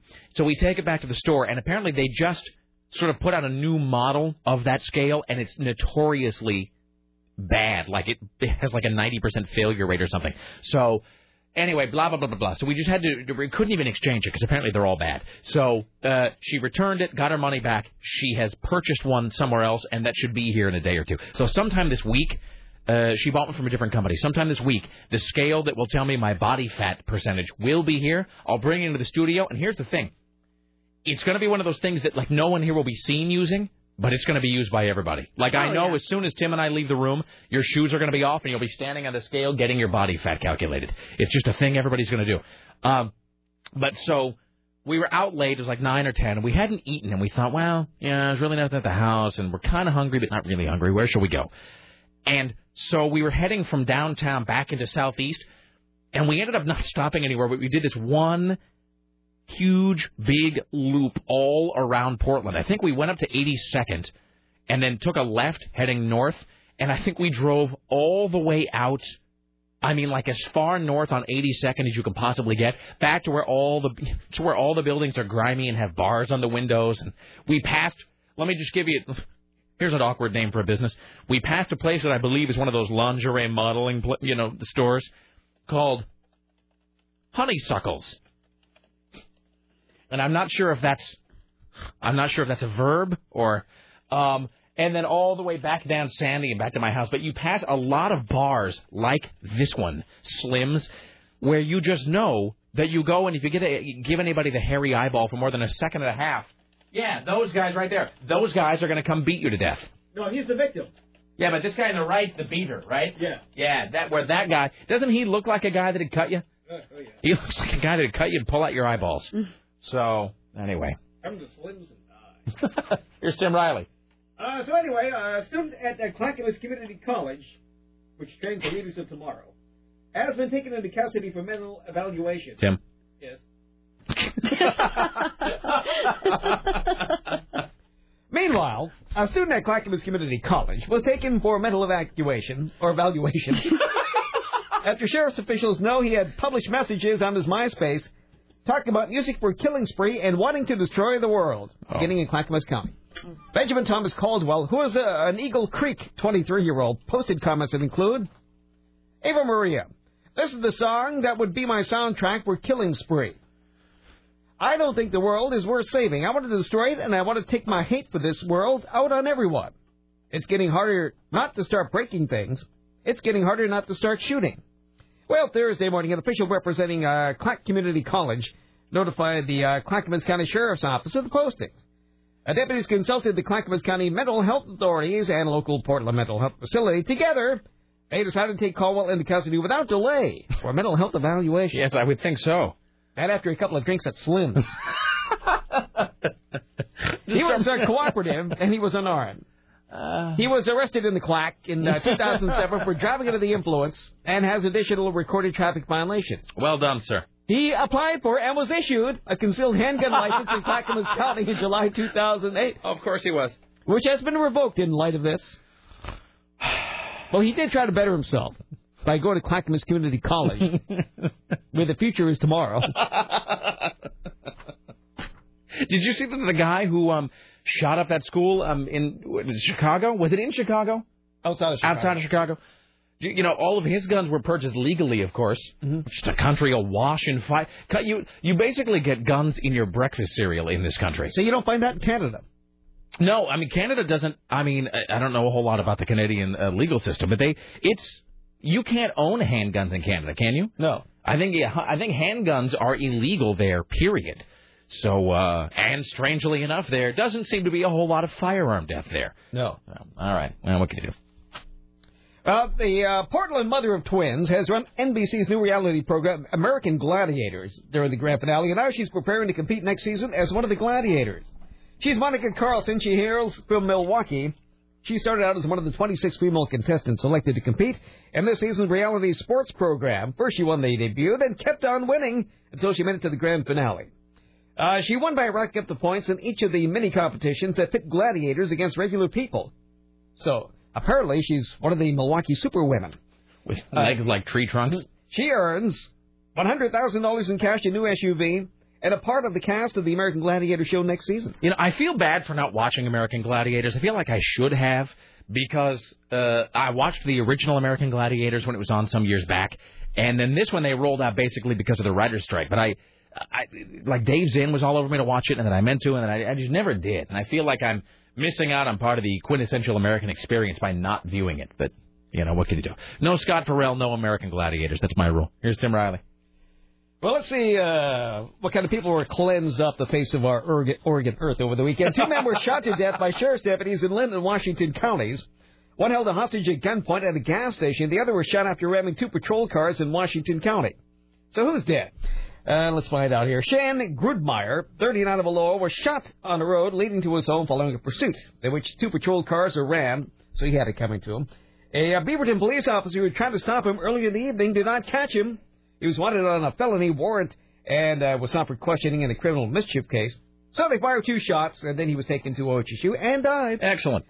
Uh, two deputies' names have not been released, uh, but they've been placed on administrative leave, so they get a they get a little vacation for every bad guy they shoot. So After that is good. shooting a guy who clearly deserved it. Yep. So wonderful. Uh, let's see who else got shot. Earlier in Brownsville, a Linn County deputy killed a man after taking a teenage girl hostage at gunpoint at another gas station, fired in the direction of the deputy and refused to drop his weapon. The dead man is Robert Earl Thompson of Brownsville. So- Better off without him. Right, so he won't be creating any more children who look just like him and, and act in that way. Uh, so that's it. Oh, what about the guy that drove in the tunnel at Goose Hollow? But by the way, I do like the idea of having a segment on Monday where we talk about people cleansed from Portland Well, think- over the weekend. I think it's a great idea, really. Weekend cleansing. Yep, and we're all a little bit better off that somebody's doing this. No, it's true. Cleansing. All right, excellent. Why should we, the taxpayers, pay to have them put in prison? Going to say, when we're going to let them out, they're going to cause more problems. seriously, processed through the legal system and then eating on my dime. I don't think so. Not going to happen in this man's world. no. Thank you, boys in blue. So uh, those of you who uh, come down to the big city from Vancouver better learn not to drive in Max tunnels. The Max tunnels are just for the Max, not for automobiles. A Max service was disrupted over the weekend after a man from the Couve drove his late model Grand Prix into the east entrance of the Washington Park Tunnel, stopping about 75 feet short of the Max station platform. Well, there are these tracks here. I bet that's for a car. Naturally, Max trains ground to a halt. Uh, service was disrupted at 4:30 in the morning, so he had been drinking somewhere, and it wasn't restored till 10:15 a.m., which explains probably why the Max going by my neighborhood was sparking, and it looked like fireworks. So this probably caused that. Uh, police arrested Stephen Stein of Vancouver on charges of DUI, and he caused twenty thousand dollars damage by driving his car into the Max tunnel. You know, being from Vancouver, he will, of course, not have the financial means to pay back any of that damage he caused. No. By the way. So, garnishing his wages for the next millennium. Also, uh, did you see? I mean, it was a few weeks back, but, you know, it happened on a Friday after we were off the air. But did any of you guys see the coverage a few weeks ago when that uh, Max hit a train or hit a bus downtown? No. It was Friday about three weeks ago. It was like at seven o'clock at night, so we were already off the air. Mm-hmm. I was flipping by KGW, and they it was right down by Borders Books on Third and whatever that is. Third Oh, that's Alder. where I hop on the train to go home. That train hit a bus the other day, about three weeks ago. It was about seven o'clock at night, flipping by, and a ma- I think it was the bus's fault, but I may be wrong about that. But the bus, like, thought, you know, I can make this light, cut right across, and just got T-boned by a Max train. Oh. It was really creepy. Uh, nobody was injured, but it was just one of those things that's very unnerving. So, anyway, so there you go. So don't drive, don't be an ass. Don't drive on the Max tracks. Is Hey, that a PSA? Yes, it is. Yes, Lacey. Attention, Please Lacey Turner. that. Don't be a dick. This message brought to you by the Ad Council. Um, I don't know who the Ad Council is. I mean, who's on the Ad Council? Is that like some sort of a star chamber of of Probably somebody from Clear Channel. I mean, I've been hearing those. For, this message brought to you by the American Cancer Society and the Ad Council. Who's the Ad Council? Well, you have to find the office and go in and see who's there. Hold on, is Lacey here? Do you see her in the next room, Sarah? She was here earlier. Yeah, she was here. Well, it's not a big deal. I would just like to know who's where's the ad council located. How does one become a member of the ad council? I did, the ad council is sort of like the quorum of the twelve. I just have no idea how you even how you even get there. All I know is that Dick Orkin is a member. That's the only thing. Uh, Richie, I hate to be this guy, but when you get a chance, could you see if there's a coffee cup around somewhere? Because I think I drank from mine this morning and then I threw it away. No, didn't you break it the other day? Well, no, no, that's my regular, my permanent coffee cup, I do, which I love. My favorite coffee cup. Dropped it down the stairs, shattered it into a skillion pieces. Uh, and so the last few days, I've forgotten to bring a replacement cup, so I'm drinking out of these weird bubbly styrofoam cups we've got here. But like an American, I drink from it once and then throw it away. And then so now I need a new one, so I can kill as many trees as is humanly possible. I don't think they're made from trees. Oh, They're it's made made from recycled stuff. It's made from styro, or it's made from whatever. Things from China. Made, made from dinosaurs and hate. Here's Tim Riley. Uh, you are now a vulnerable citizen if you're a Portlander who is not driving. The Portland Police Bureau has changed its policy to comply with the law regarding collisions between cars and pedestrians and bicycles. So, if you're riding a bike, a skateboard, walking, or even in a wheelchair, you are now labeled, remember this term, a vulnerable citizen. Now, getting in a collision with one of these people means the incident will be investigated by its fullest. If somebody ends up in the hospital, one of the parties involved will get a ticket. So, uh, more cars are getting tickets. The reality is, they're going to find out whose fault it is. Uh, Thursday morning, a bicyclist, not the driver of the vehicle, this time got a ticket for careless driving by running into a dump truck. It's always a big dump truck, isn't it? totally. Those things scare me. Well, the person tried to pass on the left while the truck was turning. Well, I have to tell you, ever since that uh, poor girl got crushed up on Burnside and 14th, Mm-hmm. I am very conscious if I have to turn across a bike lane. I, I really am. Well, I Uh, have friends who like will still ride between cars. Oh God, don't. It scares the crap out of me. My friend Kyle is the worst bicyclist ever, and, it I get me so mad angry. at him. It makes me angry. And again, I blah blah blah. I'm in no position to talk about bicycling. Blah blah blah. Fat ass. Blah blah blah. But I remember when um, Becca and Sarah Wagner and I and some other people did that um, that hottest day of the year ride, and you know, where it's like 5,000 bicyclists all going on this, you know, some some predetermined path over the course of a couple hours. And there was, I mean, people just rolling through red lights and stop signs, and every time it's like, that's why people hate bicyclists. That's why bicyclists get hit. I, I try to be as friendly as possible. Like I'll give courtesy waves to cars even when they don't deserve Yeah. it. You know, I'm just like I'm trying to like put some You know, happiness out there. Like don't hate you're me. you're not, and yet in, in any face off between your bike and a car, you're going to lose. So I try. Ever since that girl got killed, though, I really, really am very careful about turning to the left or the right without checking because, man, I want to turn and you know, because in the best case scenario. You turn early enough, and the bike just drives into the side of your car, and then your car's all scratched up and whatever. In worst case scenario, you're going to be uh, rolling over somebody, so that's no good. So, yeah, so don't do that. Don't be uh, that, and don't walk in front of my car for the love of God. Jesus. And don't break the mirror on my passenger side. Exactly. And you go drive by and clip that thing off. Oh, Richie's bringing That's me a what happened. Thank you, Richie. You're a good person. Um, I'll just I'll have two of them. Just leave these two down here. All right. I guess Richie Bristol brought us some coffee cups. Here's uh oh, and Lacey apparently doesn't know anything about the Aid Council. Doesn't matter. Here's Tim Riley. Uh, Portland has been named the greenest city in the entire USA. In your face, Ed Begley Jr. In this month's popular science magazine, Portland is called the greenest city. It made it to uh, numerous best-of lists in recent months. The Greatest city honor is just the latest. The mayor says it's time to take advantage of this attention. Portland is the top city in the United States to have a baby, said the mayor. Uh, Tree City, USA, it's a great place for walkers, one of the uh, top 10 auto fleets in the U.S., whatever that means. Um, probably that means city vehicles and like flex car stuff. I would imagine. Oh, we have the best airport. Well, it was till they started construction and closed all the good stores. No, yeah, that, that that- was just a mess. Airport's a pain now. It was good. I don't know why they ruined it. Yeah, I like you know PDX is a great airport though. It really is. All things being equal, um, it, it- PDX is actually one of the best airports I've ever used. Mm-hmm. I mean, they have fewer mulch breeders going through your luggage than most airports. Oh man, but I, uh, well, never mind. Never mind. Uh, what else do we have that's good? Uh, we have fine cooking in restaurants, fitness, bicycling to work, green building practices, livability, independent movie making, clean air, and recently historic building preservation. Oh, and also the Rose Festival. For those who go. Any comments? Uh, no, I was going to say something about green, blah blah blah blah blah, but and then what happened? I don't know. Green is sort. Of, it's green's not even the new black. Green is the new metrosexual. It's a term that everybody uses that we're all going to be really sick of in about six weeks or so, and then by next year we'll all hate It's using it. It's been going on for a while. Uh, hello, hi, you're on the Rick Emerson show. Hey, Rick. Hey.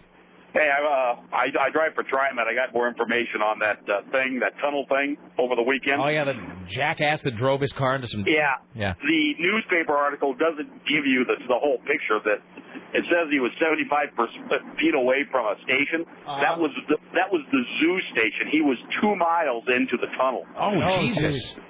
The only thing that stopped him was there's a gate they close when the last train goes through to prevent pedestrians from walking through the tunnel.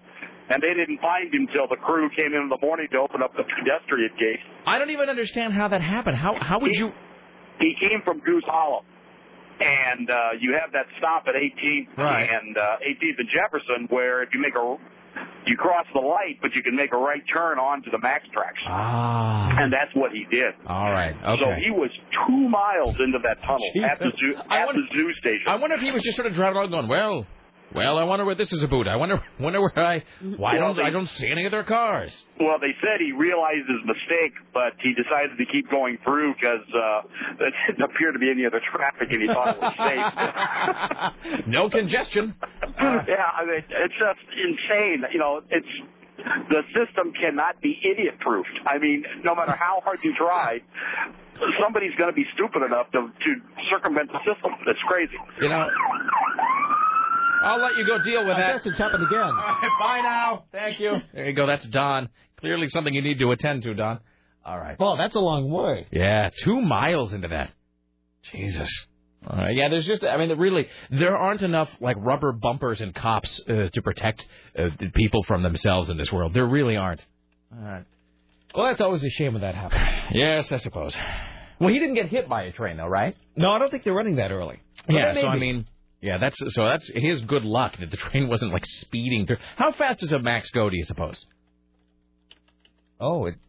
Well, in the city itself, it kind of crawls. When it gets in that tunnel, it goes a lot faster. I mean, it could rip right through that. Man, Yeah. imagine that it kill you no, dead. It, it rips right through that tunnel. yeah, It just goes slower when it comes to residential areas. one dead Canadian. All right, here's uh, Tim Riley. A Harrisburg, uh, Pennsylvania teenager might have been well on his way to earning his driver's license if he hadn't hit a brick house. Quentin Gann practiced parallel parking, changing lanes, making turns for months. But he needs more practice on ice. You see, Gann and his cousin were on the way to a road test in a borrowed car. The 16 year old turned left, hit some ice, the car landed on its side, wedged between a utility pole and a row house porch. Uh, Christina Sears says her house shook. It scared my cat so bad her hair stood up. Gann and her cousin uh, climbed out of the passenger side window uninjured, but the car needed a tow truck. Looks like I'm going to leave driving alone for a little bit. Wow, wow. And this is what on a driving taking a driving test? Yes, taking. Well, he was practicing taking a driving. Practicing test. Uh, This is and what? How old? Is this like a high school? Oh, okay, yeah. So this is every high school, by the way, had the one guy who did something like this while going out there and uh, driving, you know, whatever, taking driver's ed class. Um, there was a guy named John. Uh, and I won't give his last name because he's probably still. This is one of those things that he's probably spent his entire life trying to live down. But there was a guy named John who was in my driver's ed class who went out one day with our teacher and was sort of dr- tooling around. Da- let, and let's be clear about something. Downtown Kennewick is not like a metropolis. It's not downtown Kennewick is not not like a bustling hotbed of activity. But he was downtown, and it was uh, one of those things where it was like a you know a bunch of uh, not a strip mall, but like that, a bunch of uh, storefront streets. And um, anyway, he was supposed to pull in to a parking space that was facing a store.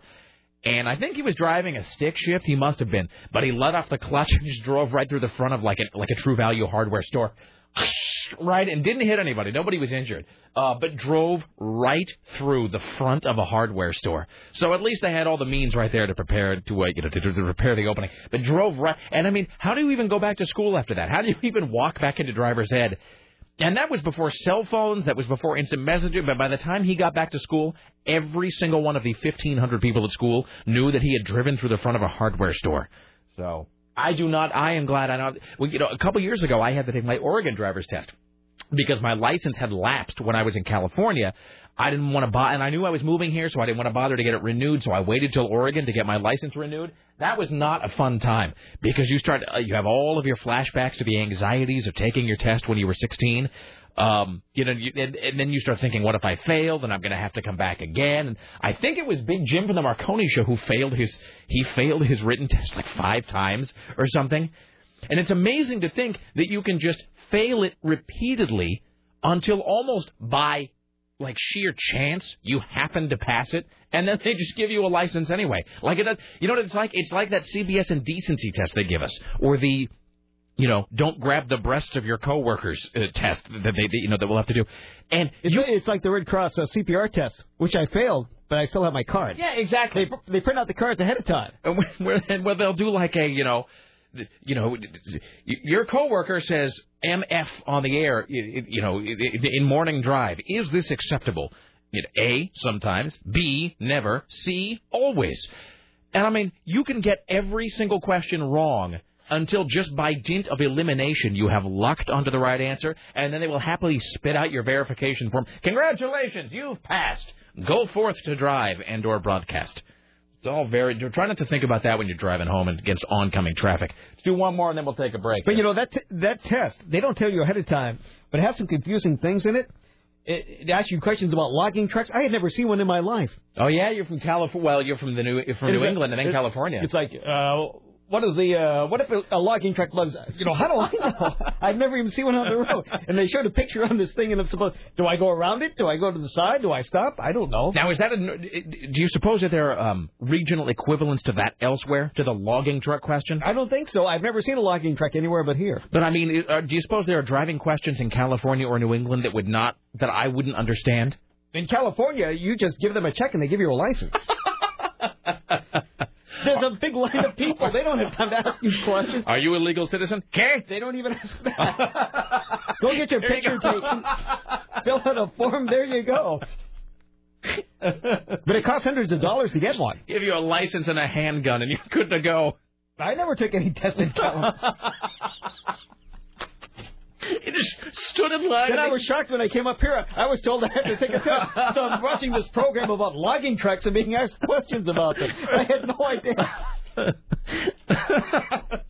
well, I got them wrong, but in spite of getting the logging truck questions wrong, I wasn't given a license. Wonderful. Well, I try to I try to stay as far back as logging trucks as I can because I don't know the answer to the questions about them. so you're always just going to go with D. Stay nine miles behind the Yeah. truck. Oh, get away as soon as possible. Take the next exit you see. Hide out at Moe's Snack Shack for an hour and a half. Let's take a break. We'll be back after this. Um, Tim Riley returns around the corner with more news from the Ministry of Truth later on. James Roop, Aaron Geek in the City Duran. Stay there. It's the Rick Emerson Show. It's President's Day. Don't go anywhere.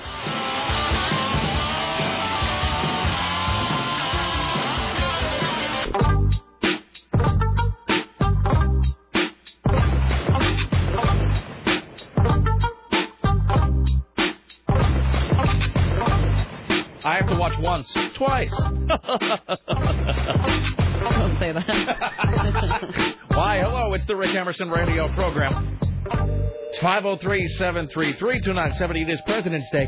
I believe, now, I don't know that this is true, but this is what I've always heard. President's Day, so named because southern states wouldn't celebrate Abraham Lincoln's birthday, which is what I believe this originally was.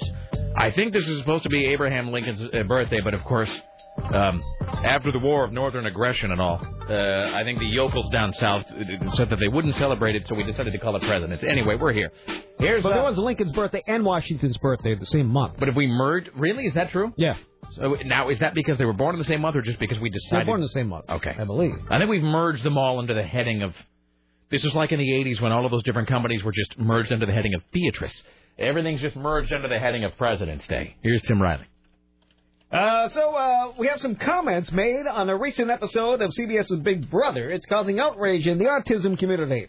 a contestant is shown saying people with autism are retards. He's Adam Jasinski, and he made his uh, comments on this Big Brother program. Now I did PR work for Young Autism Foundation on 26. Alright, good stuff. I'm building, I want someone to get some money. I want to do a hair salon for Is kids with special needs. retarded? I can't I'm saying? understand So, anything he's so, so, saying. Get the hair done. I can't understand a word of that either. Let's bring that back again. Now I do PR work for Young Autism Foundation on 26. Alright, good stuff. I'm building, I want someone to get some money. I want to do a hair salon for kids with special needs. You know what I'm saying? So, the, so the retards can get it together and get their hair done. I don't understand that he's saying. I think, and I think you hear it so so that the retards can go get their hair done? I heard hair salon for retards. Oh, maybe that's not good. Let's play that one more time. One more time. Now I do PR work for Young Autism Foundation on 26. Alright, good stuff. I'm building, I want someone to get some money. I want to do a hair salon for kids with special needs. You know what I'm saying? So, the, so the retards can go together and get their hair done. Your little evil cackle is really what tells the whole story there. I, So Autism Unlimited. Autism Unlimited. Is that like a fashionable clothing store where I can buy a helmet? it is. It's demanding uh, CBS pull the show off the air. And Where I can buy a mouth guard in 50 different shades of cowardly pink. way that uh, they're basically uh, demeaning the people in our society who are less capable of standing up and defending themselves. Megan is just like Don Imus. We think Oh, that the statements Mr. Sure. Jasinski said are in every way as offensive and repulsive as uh, the statements Mr. Imus made. Autism Unlimited. Where'd you Where'd you get that wonderful Oh, jumper? I bought it at Autism Unlimited. It's Autism United. I'm sorry. Uh, Autism Unlimited sounds sounds funnier. Autism Unlimited sounds like a sort of Well, it sounds more hopeful. uh, Autism Unlimited sounds like some sort of a self help seminar for people who are differently abled. Now I do PR work for the Autism Foundation on 26. All right, good stuff. I'm building. I want someone to get some money. I want to do a hair salon for kids with special needs. You know what I'm saying? So the, so the retards can go together and get their hair done. that is hilarious. Uh, okay, I'm going to tell you right now, I don't know that much about autism. So autism is sort of like a weird, it's like a thing, right? Where you just. Uh, I'm not sure what autism is. I don't really know either, actually. Now that I now that I, I think mean, about it. there are many diseases out there, and I'm I just don't know anything about it. Well, that's like that. We had that whole discussion about spina bifida that one day, and I really I didn't know what that meant. Uh, so, autism. This is another one of those things where everything I know I learned from television. Uh, all I know about autism comes from Saint Elsewhere and the character of Tommy Westphall. I think that's it. And here's uh, Tommy Westphall would just sit there rocking back and forth, and then occasionally run around screaming and shattering windows. So in my head, that's what all autistic people do. Maybe that's wrong. Now, uh, I hate to use this. I hate to say this. Now, Rain Man was autistic, wasn't he? I hate to be that guy referring to you using Rain Man as some sort of Oh. a microcosm. So it's like Dustin Hoffman. Yes, you become short and Jewish. Okay. Autism, autism does in fact make you a diminutive Jewish man with terrible choice in movies later in your life. Um, Well, that does make sense. but was wa- was that not the deal though? Wasn't wasn't Rain Man autistic? Yes. So, well, this doesn't help me out. So if Tommy Westphall just sat silently and then screamed and threw things, and Rain Man counted stuff, that doesn't help me at all with understanding what autism. Well, I guess it doesn't matter. They all have to get their hair done somewhere. So Mhm. there you go. Okay, so it's distinguished by a pattern of symptoms rather than one symptom. Uh, their impairments in social interaction. Could I be autistic and not know it? In communication. No. Huh? Restricted interests and repetitive behavior. No, that does sort of sound. Does it? Is there a master list of symptoms of autism? People with autism have social um, impairments and often lack the intuition about others that many people take for granted. Check. Uh, autistic children do not prefer to be alone, making them. They do prefer to be alone. They do not. Oh, contrary to popular Oh, well, then. I'm not autistic. No. And neither am I. I wish to be left alone always, all the time. Okay. I don't think any of us have that. No. Okay, so we are whatever this else. is interesting. So the the default picture on the Wikipedia page is a young, uh, like a young boy with autism, and the line of toys that he made. Look how they all go from. It's like making that make a lot of patterns. and- Compulsively arrange them. yeah, Hmm. All right. Well, I don't know. Uh, so, uh, but you we're- don't really compulsively arrange, but you have that weird thing with the specs. I think that's just being crazy, though. Yeah. Uh, let's see. Hi, you're on the Rick Emerson show. Hello. Hello. Hello. Uh, uh, autism is. It, have you seen The Boy Who Could Fly, or Benny and Joon with? Um, Benny and Joon. Yes. Leonardo DiCaprio. No, no, no. That's uh, uh, Johnny Depp. exactly. Yeah. Um, they never come out right and say it, but both the main characters in that film um, resemble autism. In Benny and Joon, really? I have to go back and watch that again. I've only seen that once, and it was a long time ago.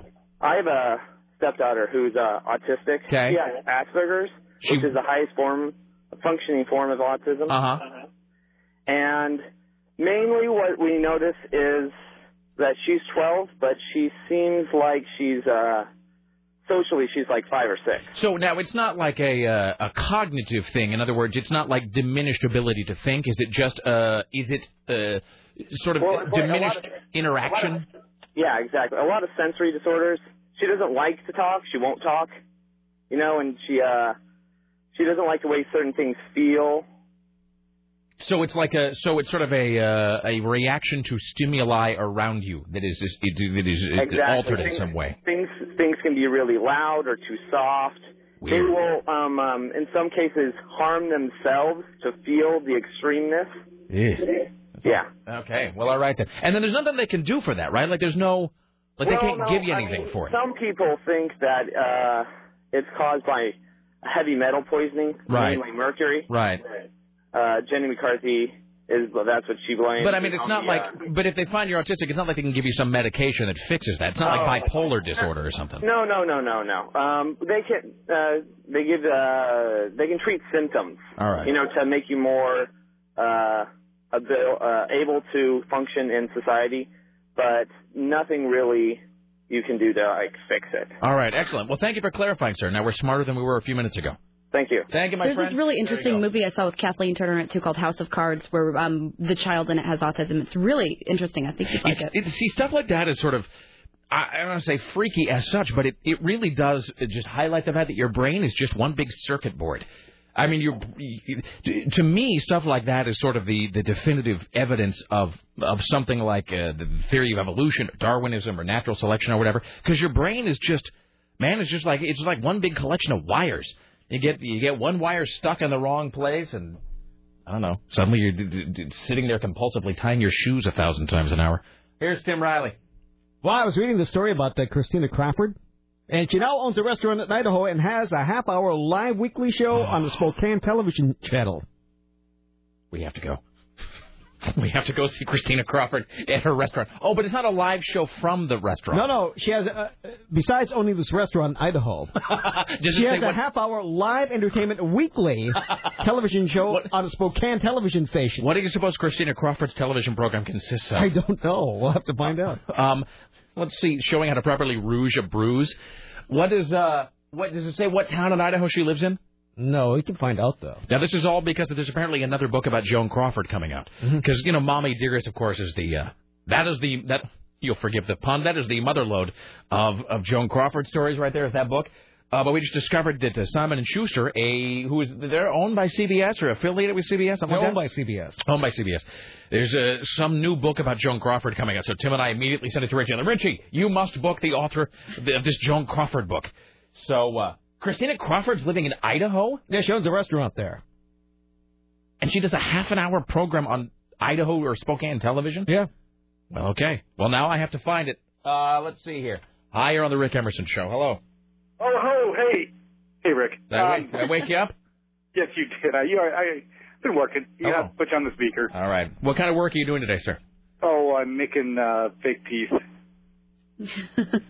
Okay. All right. I make crowns. In fact, Tim may be interested. He's going to be be getting a crown here in the next couple of weeks. It sounded. Oh wait, so you're not, so not just for like for fun. Oh no, no, I'm the crown maker. The Are you making my crown at this moment? All right, you're I not. wish no, no. I don't even know who your dentist is. Okay, if well- I knew your dentist, I'd be asking him for his work. It's a it's a she. Where'd you get all those teeth? Okay. Uh, I'm well, sorry. okay, let's stop. For, okay, where are you at home or at an office?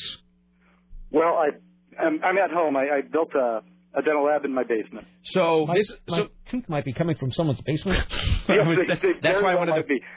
Probably Let me not, urge you now not to wash your hands, sir. Let me urge you now to have your hands covered in filth while you create these teeth. So you have a lab in your basement where you make uh, d- uh, teeth or fake teeth or portions of teeth. Exactly. That's fascinating. What do you make them out of? Well, a variety of materials, mostly just a little bit of metal um, with porcelain fused to it. I don't really know what porcelain is. What is it? Here, I know that sounds dumb. Look at my mouth. Jim just looked over at me and just jacked his mouth open as though that answered the. But I mean, th- this sounds dumb. But what is porcelain made out of? Is it like glass, where it's made out of sand? It is. It's well, yeah. It's um, the base material is feldspar, Okay. which And is still good. and so you so you uh you you would you would you have to carve them or, or shape them with like a, a filing thing? How do you make a tooth? Well, yeah, you do carve it. The porcelain comes in a powder form. You mix it with some water, and it's uh, it's like a paste of like sand, basically, like like building a sandcastle. Now, do you have to have in this basement room where you make teeth? Boy, that sounds creepy. Do you have to? Is it like a clean room? Do you have to like wear one of those Devo costumes or something when you're in there? No. How do they clean the tooth before they stick it in someone's mouth to make sure that it's clean? Oh, all kinds of chemicals. They No. just like put it in boric acid or something. well, essentially, anything, you know, um, disinfectant that kills anything that's on there. All right, here's another question. D- Do they? Um, let me. Do you just make sort of stock teeth, or do you have to make oh, no, each tooth custom. custom? Each tooth is custom. So how do they? How do you make a tooth so that it fits somebody? They send you a cast It's of a a, person's a mold. Yeah, they, yeah, they call it an impression. If, if well, Tim knows, he just had one. I know that this probably you isn't. bite into that stuff that's uh, it's gooey, and it you bite into it, and then it hardens inside the mouth. So you take it out, and then you can fill that mold with All right. um, stone, you know, liquid stone that hardens. Yeah. Take that out, and you have a representation of the mouth. Now I know that this probably isn't that interesting to you because you do it because it's your job, but this is sort of fascinating to me, just because it's one of those jobs that is crucial, but you never really think about the fact that there is a guy in a basement making teeth all day. It's just weird. You know, Um, I had no clue about five years ago that there was an industry like this. now is this a thing? Um, Just generally Like speaking, is it a thing where you, you make a is it a decent living? Uh, well, it can be. Not yet. but it, it's not unlike my own profession. Then at some point one might make some money at it. Actually, Yeah. all right. How I need more accounts. When I get more accounts, I'll be making a lot of money. Well, I'll tell you what. If I need some teeth, if they're busted out by hooligans, you'll be the guy I, I talk to, sir. Oh, sounds great. All right. How can I help you? And why did I call? I called um, President's Day. Yes. Okay, we used to have two holidays. We had Lincoln's birthday, and we had Washington's birthday. Right. This is not very long ago. I mean, I remember this when I was in grade school. We got Lincoln's birthday off. We got Washington's birthday. I seem off. to remember that too. And then at some point they decided we got to have another holiday. Well, they didn't want another holiday. They just said we have to honor Martin Luther King. So they gave him a day. They didn't want another holiday, so they combined Lincoln and Washington. Oh, I that see. So they wanted the net number of holidays to be the same. exactly. And so they that's why they- combined Lincoln, Washington, and gave us Martin Luther King. That's interesting. That's a, you can sort of see the hierarchy of who is deemed important by the American people by the terms of who lost their own holiday. That's sort of like. Um, uh, you know, th- that's sort of like uh, what's the what's the analogy that I'm looking for? That's sort of like when they when they're getting ready to cancel a television program or something, but they don't want to cancel it outright. They just shrink it down and put it in. It's like when I was a kid. They uh, there was a computer magazine called Enter. Uh, that was a computer magazine for kids, and there was Enter magazine, and then there was a science magazine called 321 Contact. And at one point, they decided that the Enter magazine subscription space was not enough to keep it operating, but they didn't want to lose uh, the money. So what they did is they folded it into 321 Contact magazine. So it would be 321 Contact magazine with then like a special five-page supplement in the middle stapled in that was Enter magazine. That's a dumb analogy. in the least. I, yeah, I, I know. It's the best analogy I could come up with. Well, it's, it, it, it kind of works. Okay, how about this one? Have a great day. Thank you. Oh, go ahead. No, no, no. Here's how about that? I'm not letting it go until I find the right analogy. How about this? It was uh, so President's Day is like the nerds' candy of the holiday world. One box, two different flavors. No, that doesn't work either. All right. No, it doesn't. Good luck. Keep working on it. Thank you. Have a great day. Thank you. Bye. All right. Is it safe? All right. We have a crash involving a motorcycle. It's blocking I-5 at Hazel Dell. Carl Click is probably on his way there right Probably now. is. Uh, by the way, you're listening to KCMD Portland. Hi, you're on the Rick Emerson Show. Hello. Maybe President's Day is like Reese's peanut butter cups. It's two great tastes that great together. No, but see, that analogy doesn't really work either because it, the deal is that it had to be two things which by then, by dint of economics, had to become one thing. Oh, that's That's why my nerds analogy doesn't work either. It's two things that couldn't sustain by themselves, and then they had to fold them in together. Okay, how about this? President's Day is like that A and W slash KFC that's up at like 65th and Powell. Perfect. Well, whatever. Uh, That's on 82nd and Powell. no, no, no. It's no. I don't think it's that far up, is it? It really it's right is. where Foster. It's in the Gen X parking lot. Nerd. All right. Uh, how can I help you, sir? Uh, I know this is uh, 10 minutes too late, but uh, I just wanted to remind you that Tina Yodders thinks you're autistic. That is true. So I who have knows? a bumper sticker to prove it. Maybe I'm sort. Maybe this is like in the Sixth Sense, and uh, the whole time I'm autistic and don't know it, and then it's revealed to me at the end. I see autistic people. That was creepy. Bye. All right, there you go. It's That guy. That should be the. Uh, you know, if this show ever goes off the air and we know about it in advance, which won't be the case, by the way, but we should just totally have this whole show have been a dream, like that Aaron had or something, or like Bruce Agler. Bruce Agler wakes up and ah, da, da. ten chair. Wakes up and this entire thing has been a Bruce Agler fever dream. Hi, you're on the Rick Emerson show, sir or madam, as the case may be. It's a sir. Hello. That, the last guy, Rick, uh, the teeth guy. The I was guy. wondering if there's any way I can get a hold of that guy. I need some work done. Oh. I don't think that he does like work on your teeth in his. It's not like a while you wait thing in his basement. No, I I I, I got I, I need to have one made, so I would have to basically with what he's saying, I would have to go to the dentist and they would send him the mold. Yeah. That's usually the way it works. Yeah. I, I, well, that raises an interesting question. Is he is he legally able to just sort of make a, a tooth in his spare time and just like give it to a guy? Yes, so that's what I'm missing one, and then that would be great if I didn't have to go through my dentist. It's not funny. No, I'm not. It's. I'm not trying to mock your dental pain, sir. I'm just saying, it. There, radio stations will sometimes, especially on the weekends, they will do these sort of tradio type shows where it's like a nickel ads, but it's on the radio.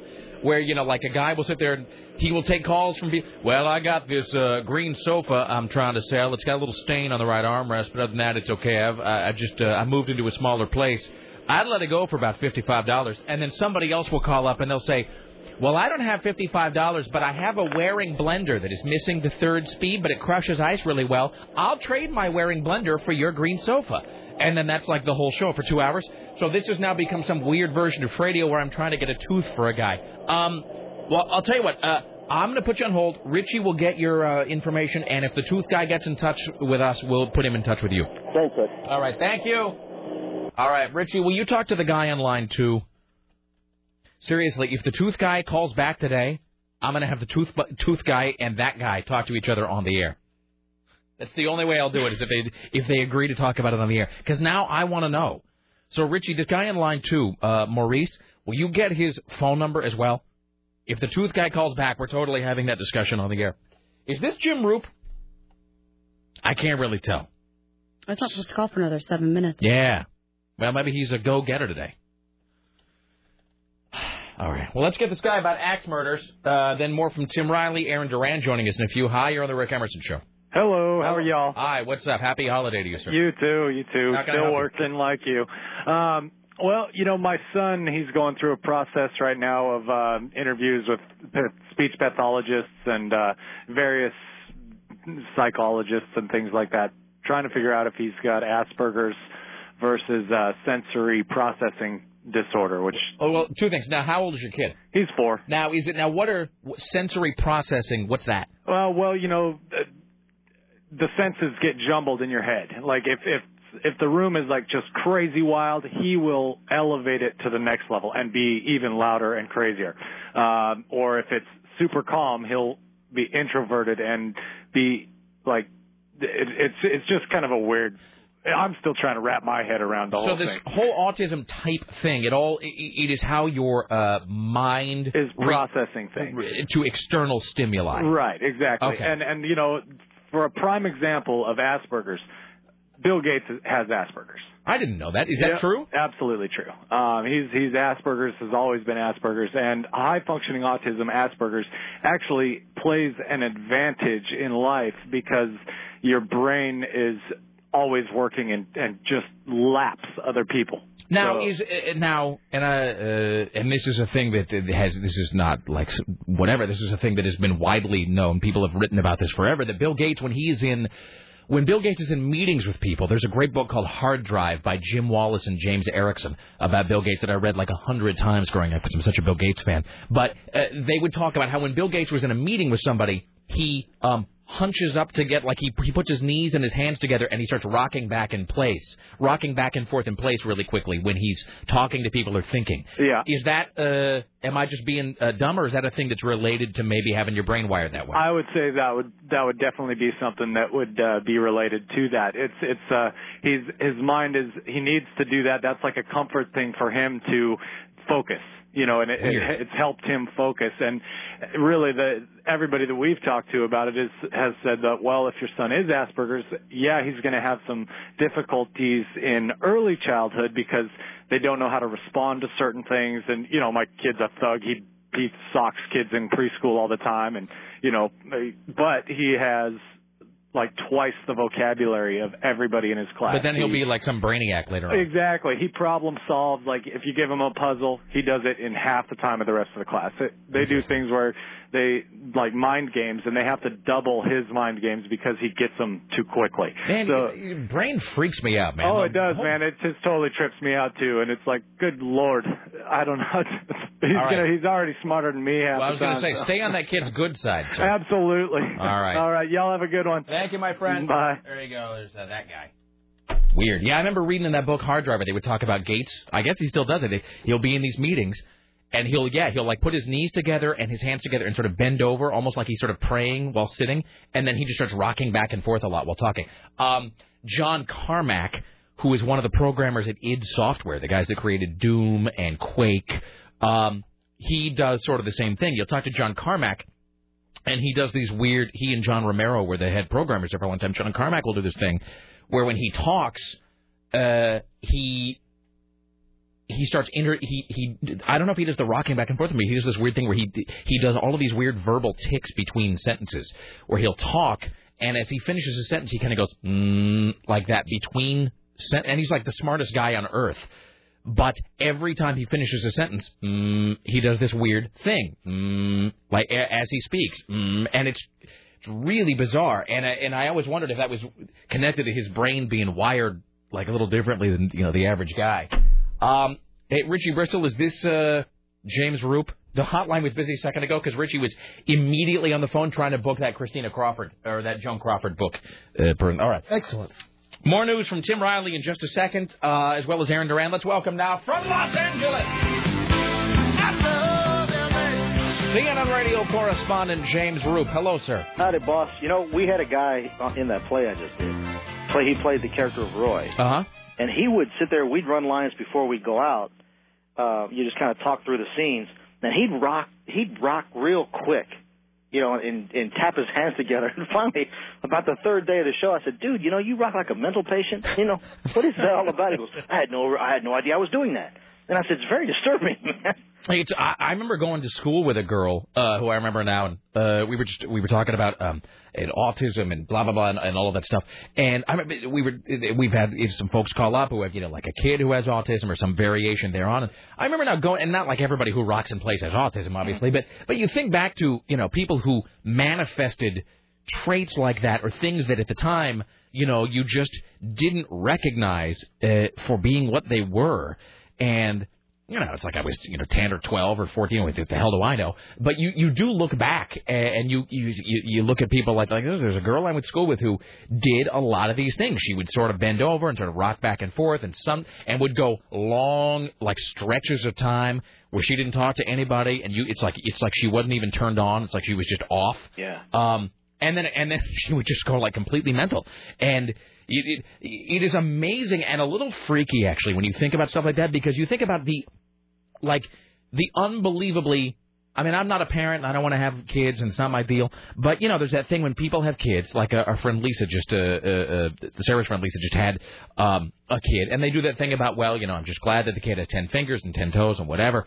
And you do sort of understand that because you think about the the billion and one connections in your head or whatever that I mean just just the odds of everything getting wired up so you can even just like you know breathe I mean are just it's just staggering when you think well, about it. you know, we we hit we hit some bad numbers with my third kid. it. hmm You know, so I know exactly what you're talking about. Well, the muscular dystrophy. Yeah. And you do start to you do start to appreciate just on a day to day, even like a minute to minute basis. Like I, and not that this is not to get all because now I start to sound like some stoned college student in his dorm room at 2 a.m. But when you start thinking about from minute to minute.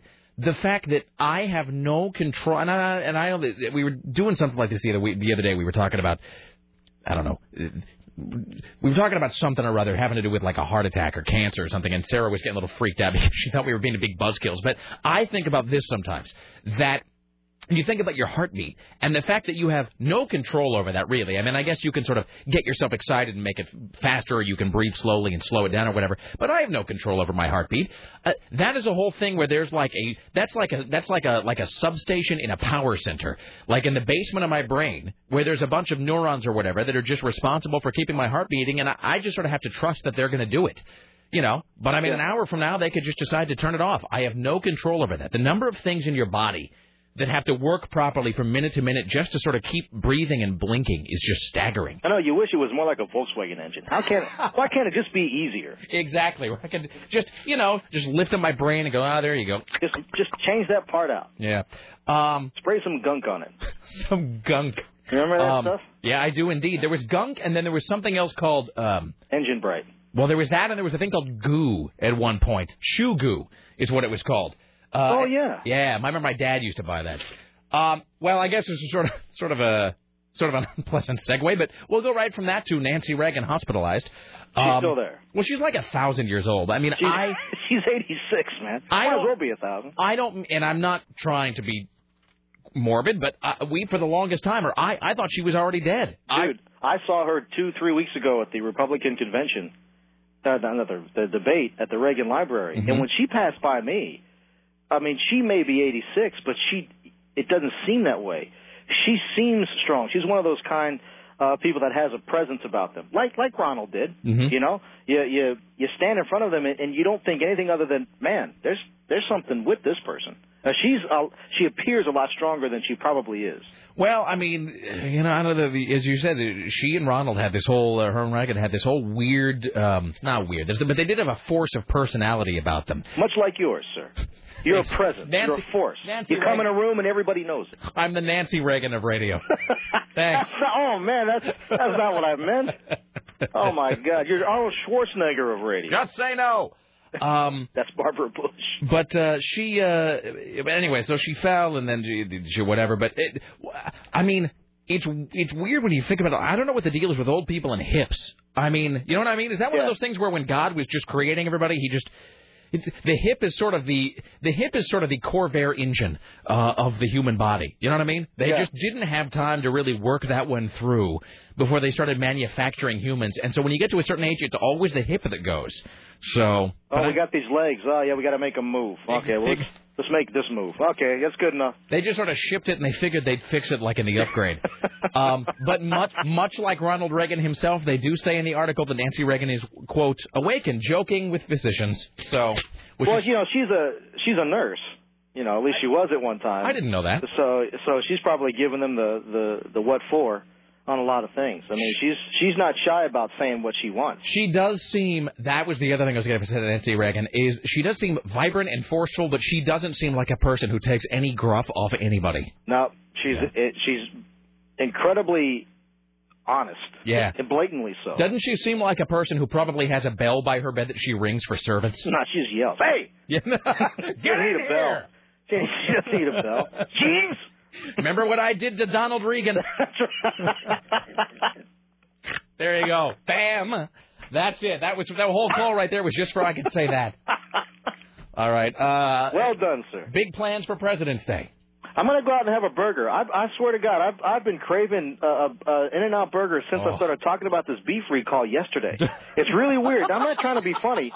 Seriously. That's hilarious that the beef recall makes you want to go have well, a hamburger. you know, and everybody's going, "How? You know, my gosh, the the video. You know, the video doesn't freak me out. I've seen that kind of stuff before. But talking about it, maybe because it's Lent and I gave up meat and all that crap. But I'm telling you, I have really, since I started talking about this thing yesterday, and every live shot this morning was about beef. I really want a double double, big time. well, you I know- honestly do. I have to tell you, my uh, wife and I are going to Vegas uh, in just a few weeks.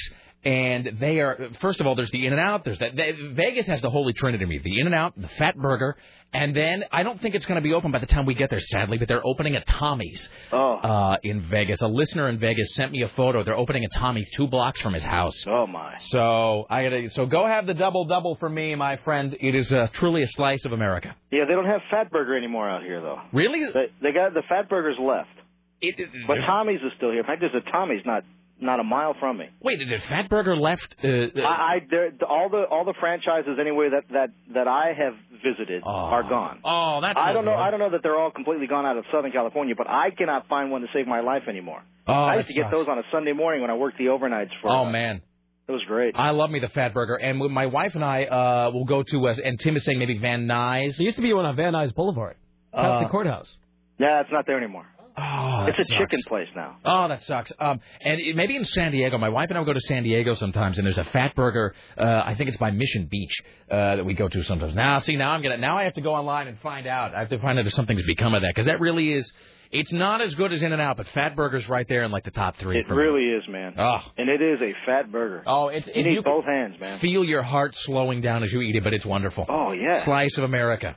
All right, my friend. Damn, I'm hungry. All right, go go eat something bad. We'll talk to you soon, brother. Thank you. There you go, James Roop, ladies and gentlemen, in Los Angeles. Here's Tim Riley. You know, as much as everybody makes fun of her, Nancy Reagan is the perfect wife for any guy.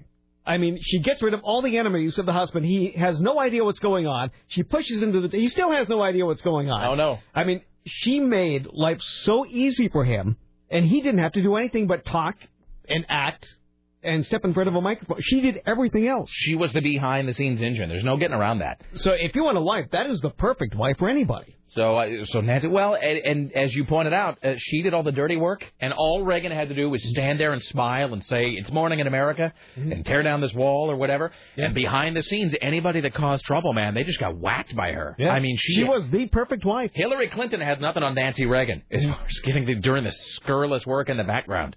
So uh And now she must be bored because she has nobody to do it with anymore. she has she has no she has no enemies left. What does that guy says in Die Hard? When Alexander saw the breadth of his kingdom, he wept, for there were no more worlds to conquer. Uh, so that is with Nancy Reagan. All of her, and she's outlasted all her enemies. Yeah, they're all gone. Um, boy, interesting. I wonder if she still has that sh- that psychic on call. Remember that whole thing where it turned out that like, oh, I would imagine so. that Ronald Reagan was doing everything his wife told him to do. Mm-hmm.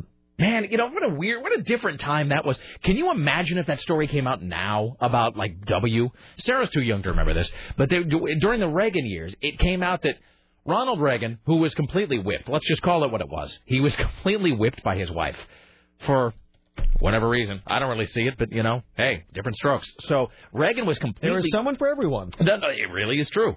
Uh, he was completely controlled by Nancy Reagan, and it came out that Nancy Reagan, all of her decisions were made by an astrologer who would come into the White House. Really? Yeah, no, it's a, it's true. An astrologer would come in and it, the moon is rising in the house of Scorpio or whatever. You know, in, invade Iran. And so she would then tell Reagan whatever her astrologer told her, and then Reagan would do it. And I mean, so the, the White House was literally being run by a nutcase astrologer at some point. Some some person who like, I don't know, whatever, rolled the I Ching, and so then we'd go and invade Grenada. I cannot, and that was only like 20 years ago. I can't imagine if something like that, the story like that, had come out now. Mm-hmm. Can you just conceive of the phenomenal dust up that would be if it came out that, that George Bush was following? I mean, one can argue with it following the following the words of a 2,000 year old dead carpenter is perhaps not all that different, I suppose. But I mean, in terms of the way that it's viewed by the public, I mean, if it came out that Hillary Clinton was being advised by an astrologer, I mean, I can't, they'd have her in a booby hatch. But you know, Reagan did that for eight years. Mm-hmm. Boy, Nancy Reagan. They don't make them like her anymore. No. Let's do a, a couple more here. We'll come back. We'll take a break. Come back with uh, uh, more of Tim Riley and Aaron Duran. Uh, so the Bush administration wants to make sure you're not confused that current President Bush is not supporting John McCain, but it is old President Bush. This is going to go down in, into some terrible thing. So it is former President Bush, George H.W. Bush, who is endorsing John McCain. So Bush 41. Not to be confused with the current President Bush that nobody wants to be endorsed by. All right. So let's get all that. No one is better prepared to lead our nation at these trying ah. times than Senator John McCain. I can McCain. barely open my mouth. So that's the old one. Not to be confused with the new one, who's not publicly endorsing anybody. They don't. Nobody wants the new one around. No. Uh, John McCain says he respects the former, but not the current President Bush. I'm very proud to be in the presence of President and Barbara Bush anywhere at any time. Two people who have devoted their lives to the service of this country. That's the old President Bush, not the current one. So his advisors uh, will ask the White House to deploy President Bush for major Republican fundraising, but do not want the president to appear too often. Uh, Democrats, by the way, are trying to push the Bush slash McCain ticket, as they see that'll essentially get the president uh, another term. Well, this is, you know what Bush is? He is the John Kerry at this point of the right. An Correct. endorsement that no one wants. It's sort of a negative endorsement. So in the meantime, the, John McCain says over the past two years there have been too many projects allowed by the current President Bush that he doesn't like. The like. president signed into law $35 billion worth of pork barrel projects. That would have been a $1,000 tax credit for every child in America. Wouldn't it have been better for our economy to give a $1,000 tax credit for every child in America as opposed to a bridge to nowhere in Alaska? That's right. The the old President Bush would have never done that. Who is endorsing John McCain? So confusing. So where is the current President Bush? Well, he is uh, visiting his friends in Africa, trying to stamp out malaria and uh, give all these uh, kids with bugs all over them uh, some mosquito nets. So as this campaign protects women and children from malaria, it also boasts, boosts local economies. It helps develop a culture of bed net use that will be sustained long after relief programs have ended. A, a culture of what use? Uh, this is providing mosquito nets for every child. Oh, I thought you were being wacky when you said that. I'm not a wacky person. He's he's in some place called Arusha. He's really there. Well, I guess malaria is spread by mosquitoes. He's providing mosquito nets to every child to stop the spread of malaria. Well, okay, you know what? As much as my default position is to make fun of, of George Bush for things, that's actually kind of cool because. Yes. And here's why: because it is so. I, it sounds all cheesy, but so often politicians just mouth a bunch of platitudes mm-hmm. Barack Obama, I'm looking at you. A lot of like, we can do better. We can have hope and things that are shiny. It, but you know, but this is like an actual tangible, finite thing. Yes. They need mosquito nets. Here you go. It's like George Carlin always says that people talk about homelessness. And a home is a vague, amorphous, emotional concept. People don't need homes, they need houses. We need to solve houselessness, not homelessness. That is actually really cool that we're just doing something as opposed to just giving them a whole lot of like, you know, we will lead them on a bridge to the 22nd century. Like we're just giving them nets to stop mosquitoes from biting them. There you go. Well done. All right. So they're going to live. Excellent. Good for you, George Bush. All right. Uh, let's uh, do one more, then we will break. Then Aaron Duran will join us. Should we do a clergy watch? We have a double. Um, Sarah, do we need to break sooner rather than later? Well, no, I just don't want us to get too far behind. Well, then we'll come back at some further time. Let's So- just do the clergy watch. Let's do the clergy watch, and then we'll break and come back there. Here's your clergy watch for President's Day. Well,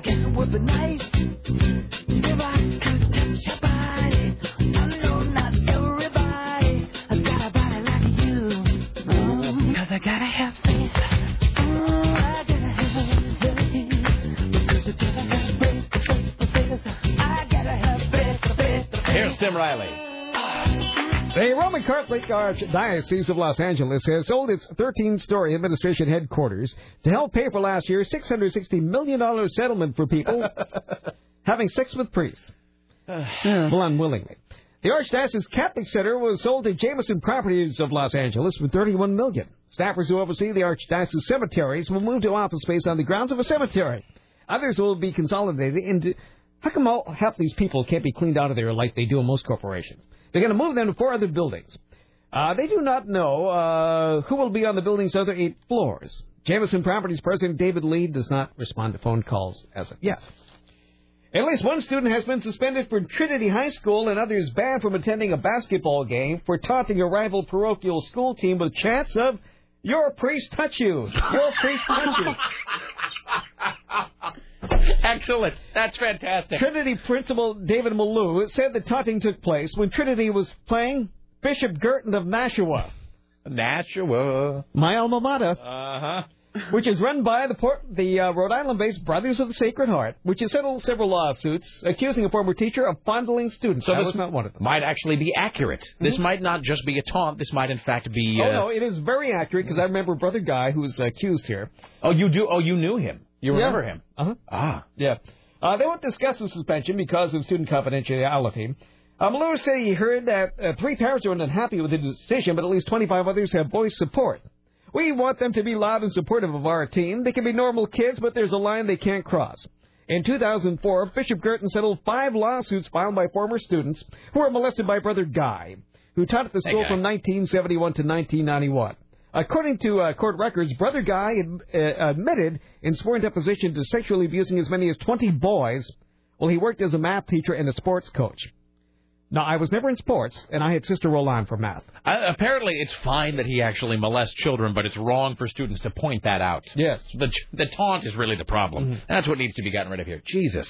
So that's uh, your religious mentality. There's your, uh, yeah. Okay, we're back up this. There's your clergy watch from Monday. We return around the corner. More from Tim Riley and Aaron Duran.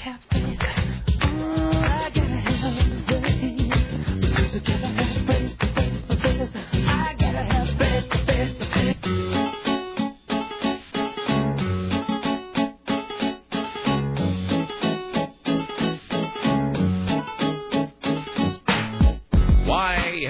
the Rick Emerson Radio program. It's 503 733 2970.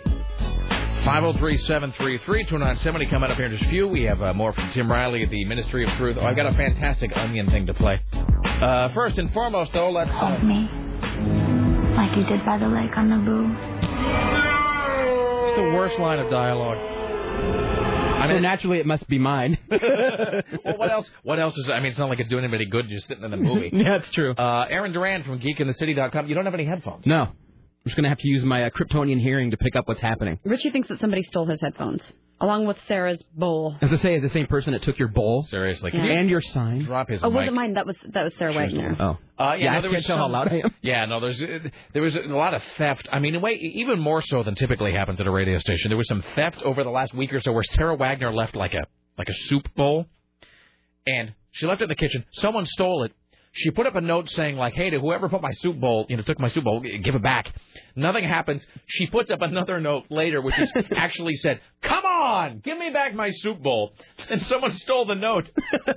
she came in like an hour later. The note had been stolen. So now there's like a like a third note saying like, "God damn it, quit stealing my notes and give me back my bowl." Somebody should make one of those magazine ransom notes. We have your bowl and your note. That's a great idea. She's probably not listening today. We should totally do that. Uh, and then like somebody, and then now the note, her third note has begun become defaced with other notes. Or, or you shoot a video of you like with the, the Of the bowl, bowl, the bowl wearing a got taped to a chair, and you can walk out in a With ski today's mask, newspaper next changing to it. Yeah, changing. You know, walking. We have your bowl. That's a great idea. Wonderful. All right, what's uh, up in the world of uh, geekery and so forth? What, what do you mean? I don't know. What do you mean? What's? I don't understand. I'm just. I can't hear and I'm throwing off. I'm, I, I'm okay, all. wait, oh, there we go. You There's can't that. hear. He's like standing three feet away from you. I'm right here. I can't hear you. We'll uh, wait for Aaron. Okay, to what? plug his Uh, Star Trek got bumped. Uh, the J.J. Abrams Star Trek got bumped until Yes. what? April? Um, May, what? May. May They secured the yeah. They secured the May 2009. I just don't care. I mean, that's my thing. I've realized this. I just, I just, Oh, that's better. I don't really care uh, about the Star Trek film because, and this is the thing that Court and Fatboy and I were talking about. I- It's not that I don't have faith in J.J. Abrams, or it's not that I don't want to see it, the franchise restored or whatever. But it's just, it feels like it's too soon. It feels like we've not had a break from Star Trek. We haven't. We've gone maybe two years without some form of Star Trek, either on TV or you know movies. You know? I kind of want it to go away. Yeah, that- and I'm a Trek fan. That's my thing. You can't miss it if it never goes away. Yeah, I'm a Trek fan, and I want to. You know what I would? The the analogy I always have is remember in the '80s we had that entire just slew of terrible, terrible Bond films. Yeah. And then Bond vanished for like a decade. Yep. And then there was that great teaser where Pierce Brosnan just comes walking out, stark white. He's in the black suit. He's like, "You were expecting someone else." Yeah. That's what Trek needs to do. Just go away. And and in it- every version, you know. And and I think they knew. I mean, I know that uh, that Kirk supposedly died, but he died in the Matrix, which means they could have brought him He back died if in the they Nexus, wanted to. not the Matrix. Not the Matrix, the Nexus, which means they could have. Sorry, which means they could have brought him back theoretically. Yeah. But I think it's a. I think Abrams realized that. I mean, having Nimoy is stupid. You know, I mean that, but you can almost get away with that because he's sort of solemn and he's, you know, he's, uh, you know, you can almost feel it because uh, because Spock is so sort of iconic and he's not kooky the way that, that Shatner is. Right. And I think they realized if they were ever going to try to recreate the Star Trek franchise, they just couldn't have Kirk. Because the instant you see Shatner, you just can't take it seriously. Well, right? not anymore. No, because Shatner so embraces pop culture Yeah. cheesiness. Right. That yeah, he can't put on the uniform and you can't take him seriously anymore. So I mean, you know, but uh, you, I get the feeling that the studio really did just step in and said, "Look, you have to have somebody from the old show." It's, Which is dumb because supposedly they're resetting the entire thing anyway. Right. So if you're going to do a full like Galactica Battlestar Galactica style reset, just leave Nimoy out of it and just start over. Indeed. Speaking of Battlestar Galactica, so now are you? Have you finished? Have you watched all three seasons? Yes. Okay, so I just finished season three last night. Yeah. Wow, how Yeah. great that is! Just and I got to go back and watch the Razor prequel. Uh, well, Uh, Razor kind of ha- it's not it's it's pseudo prequel. oh, not, but it takes place Yeah. between Two season three. one and two, or two and three. Two and three. Because that's it's all what's her? Is that Michelle Forbes? Yeah, that her? I dig Michelle Forbes, man. Ensign Ro. Uh, she was hot, and she, Michelle Forbes was also hot on uh, Homicide: Life on the Street, Mhm. where she played medical investigator uh, Julia. She's, uh, what's her name? She's one of the women that as she ages, she actually gets hotter and hotter. She really is. Uh, Yeah. She really is quite gorgeous. Commander or Admiral Cain. yes. Hi, Sarah. How you doing over there? Wait till you watch Razor. Oh, just fabulous. Razor. Uh, so I finished season three of Battlestar Galactica uh, last night, which is, and I had taken a time out because, like, I was, uh, I was watching it every night, like three episodes in a row, and I realized at a certain point I was just sort of getting, it was becoming a little bit of a blur, and I was watching it just to get it done. Right. And uh, and it takes its toll on your soul. You can't watch Galactica that often in a row. And it's a pretty it's a pretty bleak, harrowing program. Yeah. I mean, it's not like it's not like uh, Shield bleak or Wire bleak, but it's pretty goddamn dark. yeah, no, it is. Uh, And uh, but I realized that I was I was kind of getting a little numb to it because I was watching it all the time, and so I took about a three month break. About halfway through season three, and then I came back and I, I started power loading it down again, and I finished it last night, and it's really good. How great is that season three finale? Oh My- man, My name is Colonel Tigh. Oh, The whole- it's just fantastic. It Yeah. really is. And if you haven't watched season three of Battlestar Galactica, Uh, and I feel okay Thankfully, talking about. you have a ton of time still because season four doesn't kick in until like April. and I won't uh, I won't spoil anything except to say, and this is not a spoiler if you've been watching the show, that at the end of season three there are some other folks revealed to be Cylons. Yeah. And you just kind of and I wasn't expecting it. I you know what I got to tell you, and maybe it's still possible. And again, this is spoiler free. I really was waiting for them to come out and just out and out say that Starbuck was a Cylon. Uh, so was I. and that's what I thought. I thought, and maybe she, you know, maybe maybe she will be. Who Maybe knows? she will be. She may be, yeah. There's the final five faces. Maybe she ends up being Lucifer since they haven't brought him back yet. It's I, I, it- they revealed four of the final five Cylons, and I I really thought there was going to be some some sequence where like Caprica Six looked up. God, this is a dorky conversation. Sarah's eyes are where glazing over. Caprica Six looks up and and like one of the Cylons takes off the hood and it's Starbuck, but um. I don't know. It, uh, it it's really good, man. I uh, but Lara's doing the same thing. What I am doing. Hey, Richie Bristol. Hey, stick around for a second. Um, what I am doing with Battlestar, Lara's doing it the Gilmore Girls, where she's like powering her way through the final. That was a fun show. The final two seasons of Gilmore Girls. Yeah, and she sort of faded away with the last couple seasons because it kind of lost its punch when Amy Palladino left. But so she. It's pretty great at our house because this is this is I mean we don't have kids and whatever and so we Are you guys watching on separate television? that well not no we only have the one TV Yeah. but it is like a morning Sam morning Ralph kind of a thing at our house because again because we're just basically big adolescents we don't have any real responsibilities so she uh, gets home from work or whatever and so from about like five until eight she just she power watches Gilmore Girls on DVD and then at around nine she goes to bed and we like tag she goes to bed, and then I watch three hours of Battlestar Galactica before I go to bed. So that's that's what life is like at Big Bry's house. Yeah. Which is really great and you know and dorky all at once. So um, Wait till you watch Razor. yeah, I There's going to be a moment. You uh, talk to Fat Boy about this. There's going to be a moment about two thirds of the way in the Razor where you're going to leap out of your off your couch and Really? do the biggest geek scream you've ever done. Now I did that at the beginning of uh, of season three, uh, Battlestar, because there's that sequence where New Caprica has been occupied by the Cylons, and they're, uh, uh, and, but then like uh, Adama is planning to storm the planet and uh, you know and pick up the the the, uh, the insurrection and so forth. Yeah. And there is that moment when he does what I think they call the Adama drop, where where um, Where he flexes. Basically, does the yeah. and, and where and where they uh, where Chief and uh, uh, what's his name uh, Starbucks uh, fiance are like down there and they're in the, they're doing the gunplay.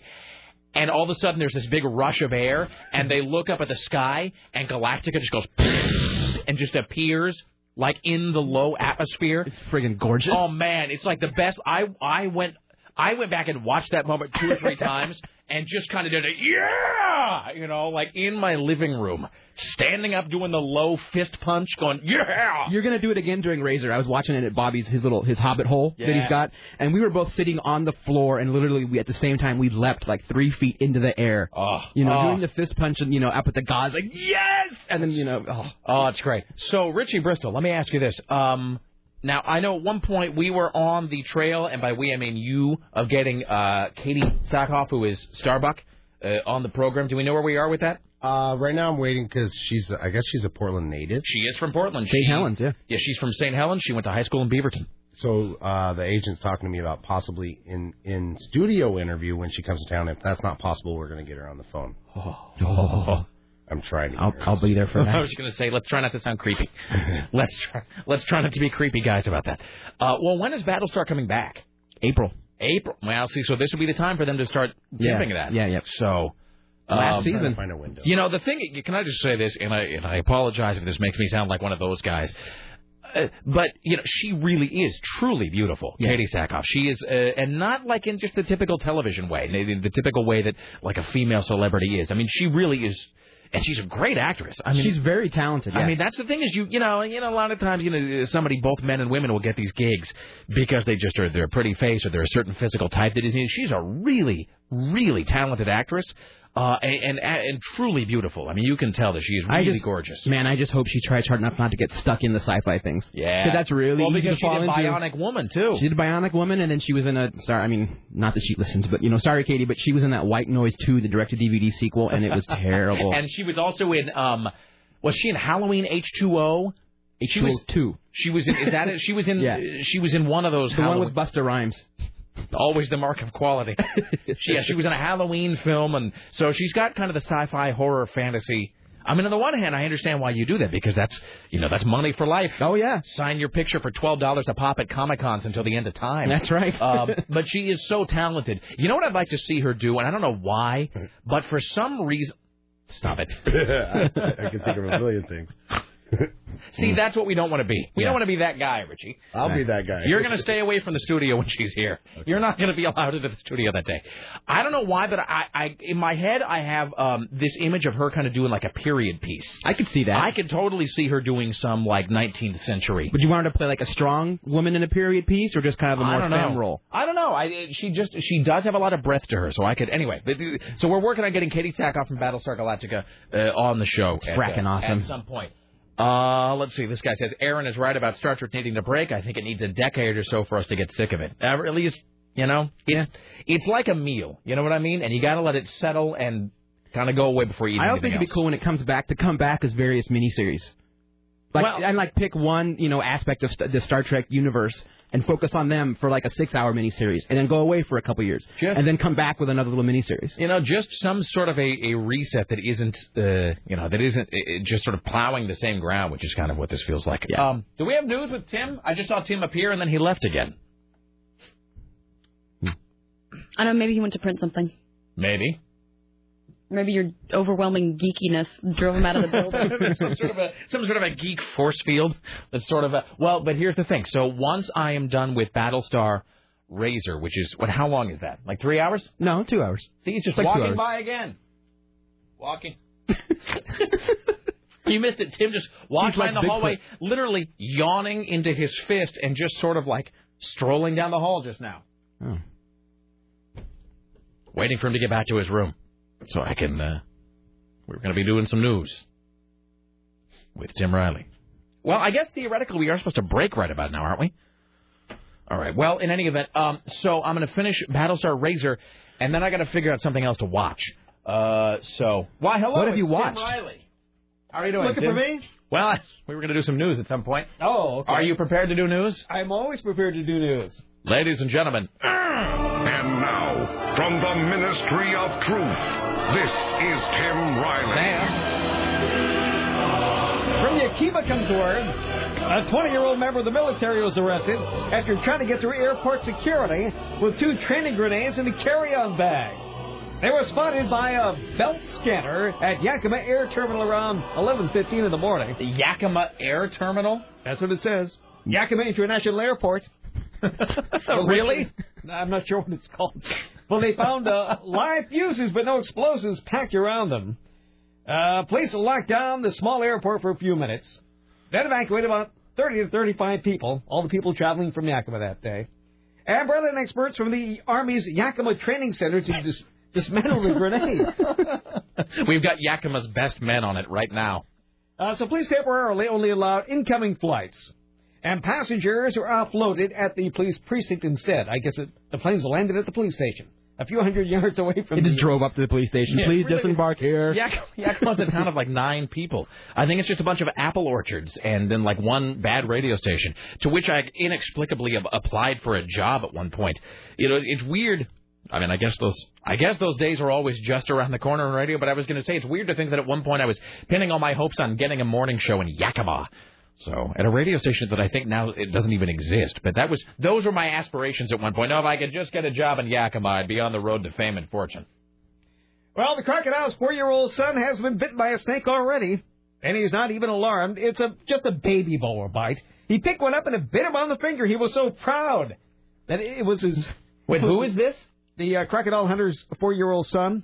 He's been savagely attacked by something already. Yeah, a snake, a baby boa. You think that family? He's too young for a full-grown one. That is sort of natural selection in in action right there, because you think at some point that family would decide just to stay away from things that can kill and eat you. And their their- their evil young daughter, who's nine years old, who's Bindi, Bindi was bitten by a snake when she was only 18 months old. She's featured at a, at a Discovery Kids channel show called Bindi the Jungle Girl. well, she spent her day posing for cameras with a new action figure in her likeness. Are you kidding me? She said it's every little girl's dream to have an exact look-alike doll. It's amazing, she said. Bindi the Jungle Girl. It's like she's supposed to be wearing a leopard print sash and riding on the back of an elephant, you know, like with a spear. Mm-hmm. Jesus. Hanging out with Shiva, Queen of the Jungle. Seriously. All right, I got to look up the. And by the way, the son who was bitten by the snake was the same uh, baby who uh, the crocodile hunter, when he was alive, was dangling in front of that snapping crocodile. I remember that. Same oh. kid. Oh man. He's going to be eaten sooner or later. Yeah, that's like a Final Destination kid right Mhm. there. All right. Bindi Irwin action figure. Yeah. All right, I got to look it up. Bindi Irwin action figure. Let's see here. Bindi Irwin doll unveiled says USA Today, of course. Uh, let's see here. Um, they should do the entire family. Uh, well, no, no, no. This is the Steve Irwin action doll. I, uh, yeah, I can't, uh, yeah, I can't find the Bindi Irwin one. Well, I'll keep looking. Here's uh, Tim Riley. A woman who was uh, relentlessly taunted by colleagues because of chronic flatulence has lost her discrimination claim. The woman who asked not to be named claims she was suggested to cruel jibes by the staff at Leeds Metropolitan University because she claims she suffered from irritable bowel syndrome. Uh, she opens the window because she sits there and stinks the place up. and we shouldn't have to put up with it, said the co-workers. Fair enough. The woman claimed disability and racial discrimination. Was this in America or somewhere else? Uh, no, this is England. Okay. She told uh, appearing colleagues would make uh, sniffling and bowel jokes when she was in earshot. she claimed about being harassed. Uh, but uh, disciplinary procedures were started against her because of concerns over the quality of her work. The tribunal pattern, they dismissed all three of her I'm claims. sorry. And now she has to go back to work. Uh, imagine. I wonder if they have to. Do they draw lots or something to sit next to her at the at the office? I where mean, the temps are put. I don't really exactly when you that's what, like if you receive a disciplinary like your demerit, you have to sit next to flatulence woman. I don't understand. Well, first of all, irritable bowel syndrome.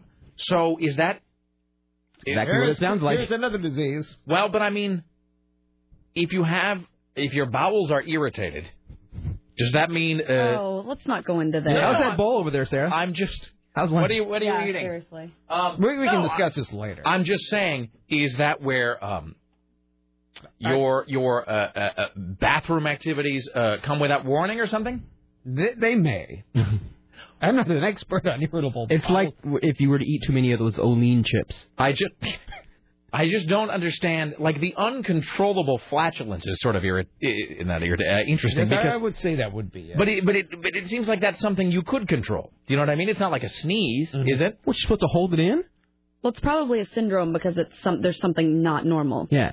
Is that like a muscular problem? Do you suppose, where just the the holding in is not possible? Well, how long is she? You want her to hold it in?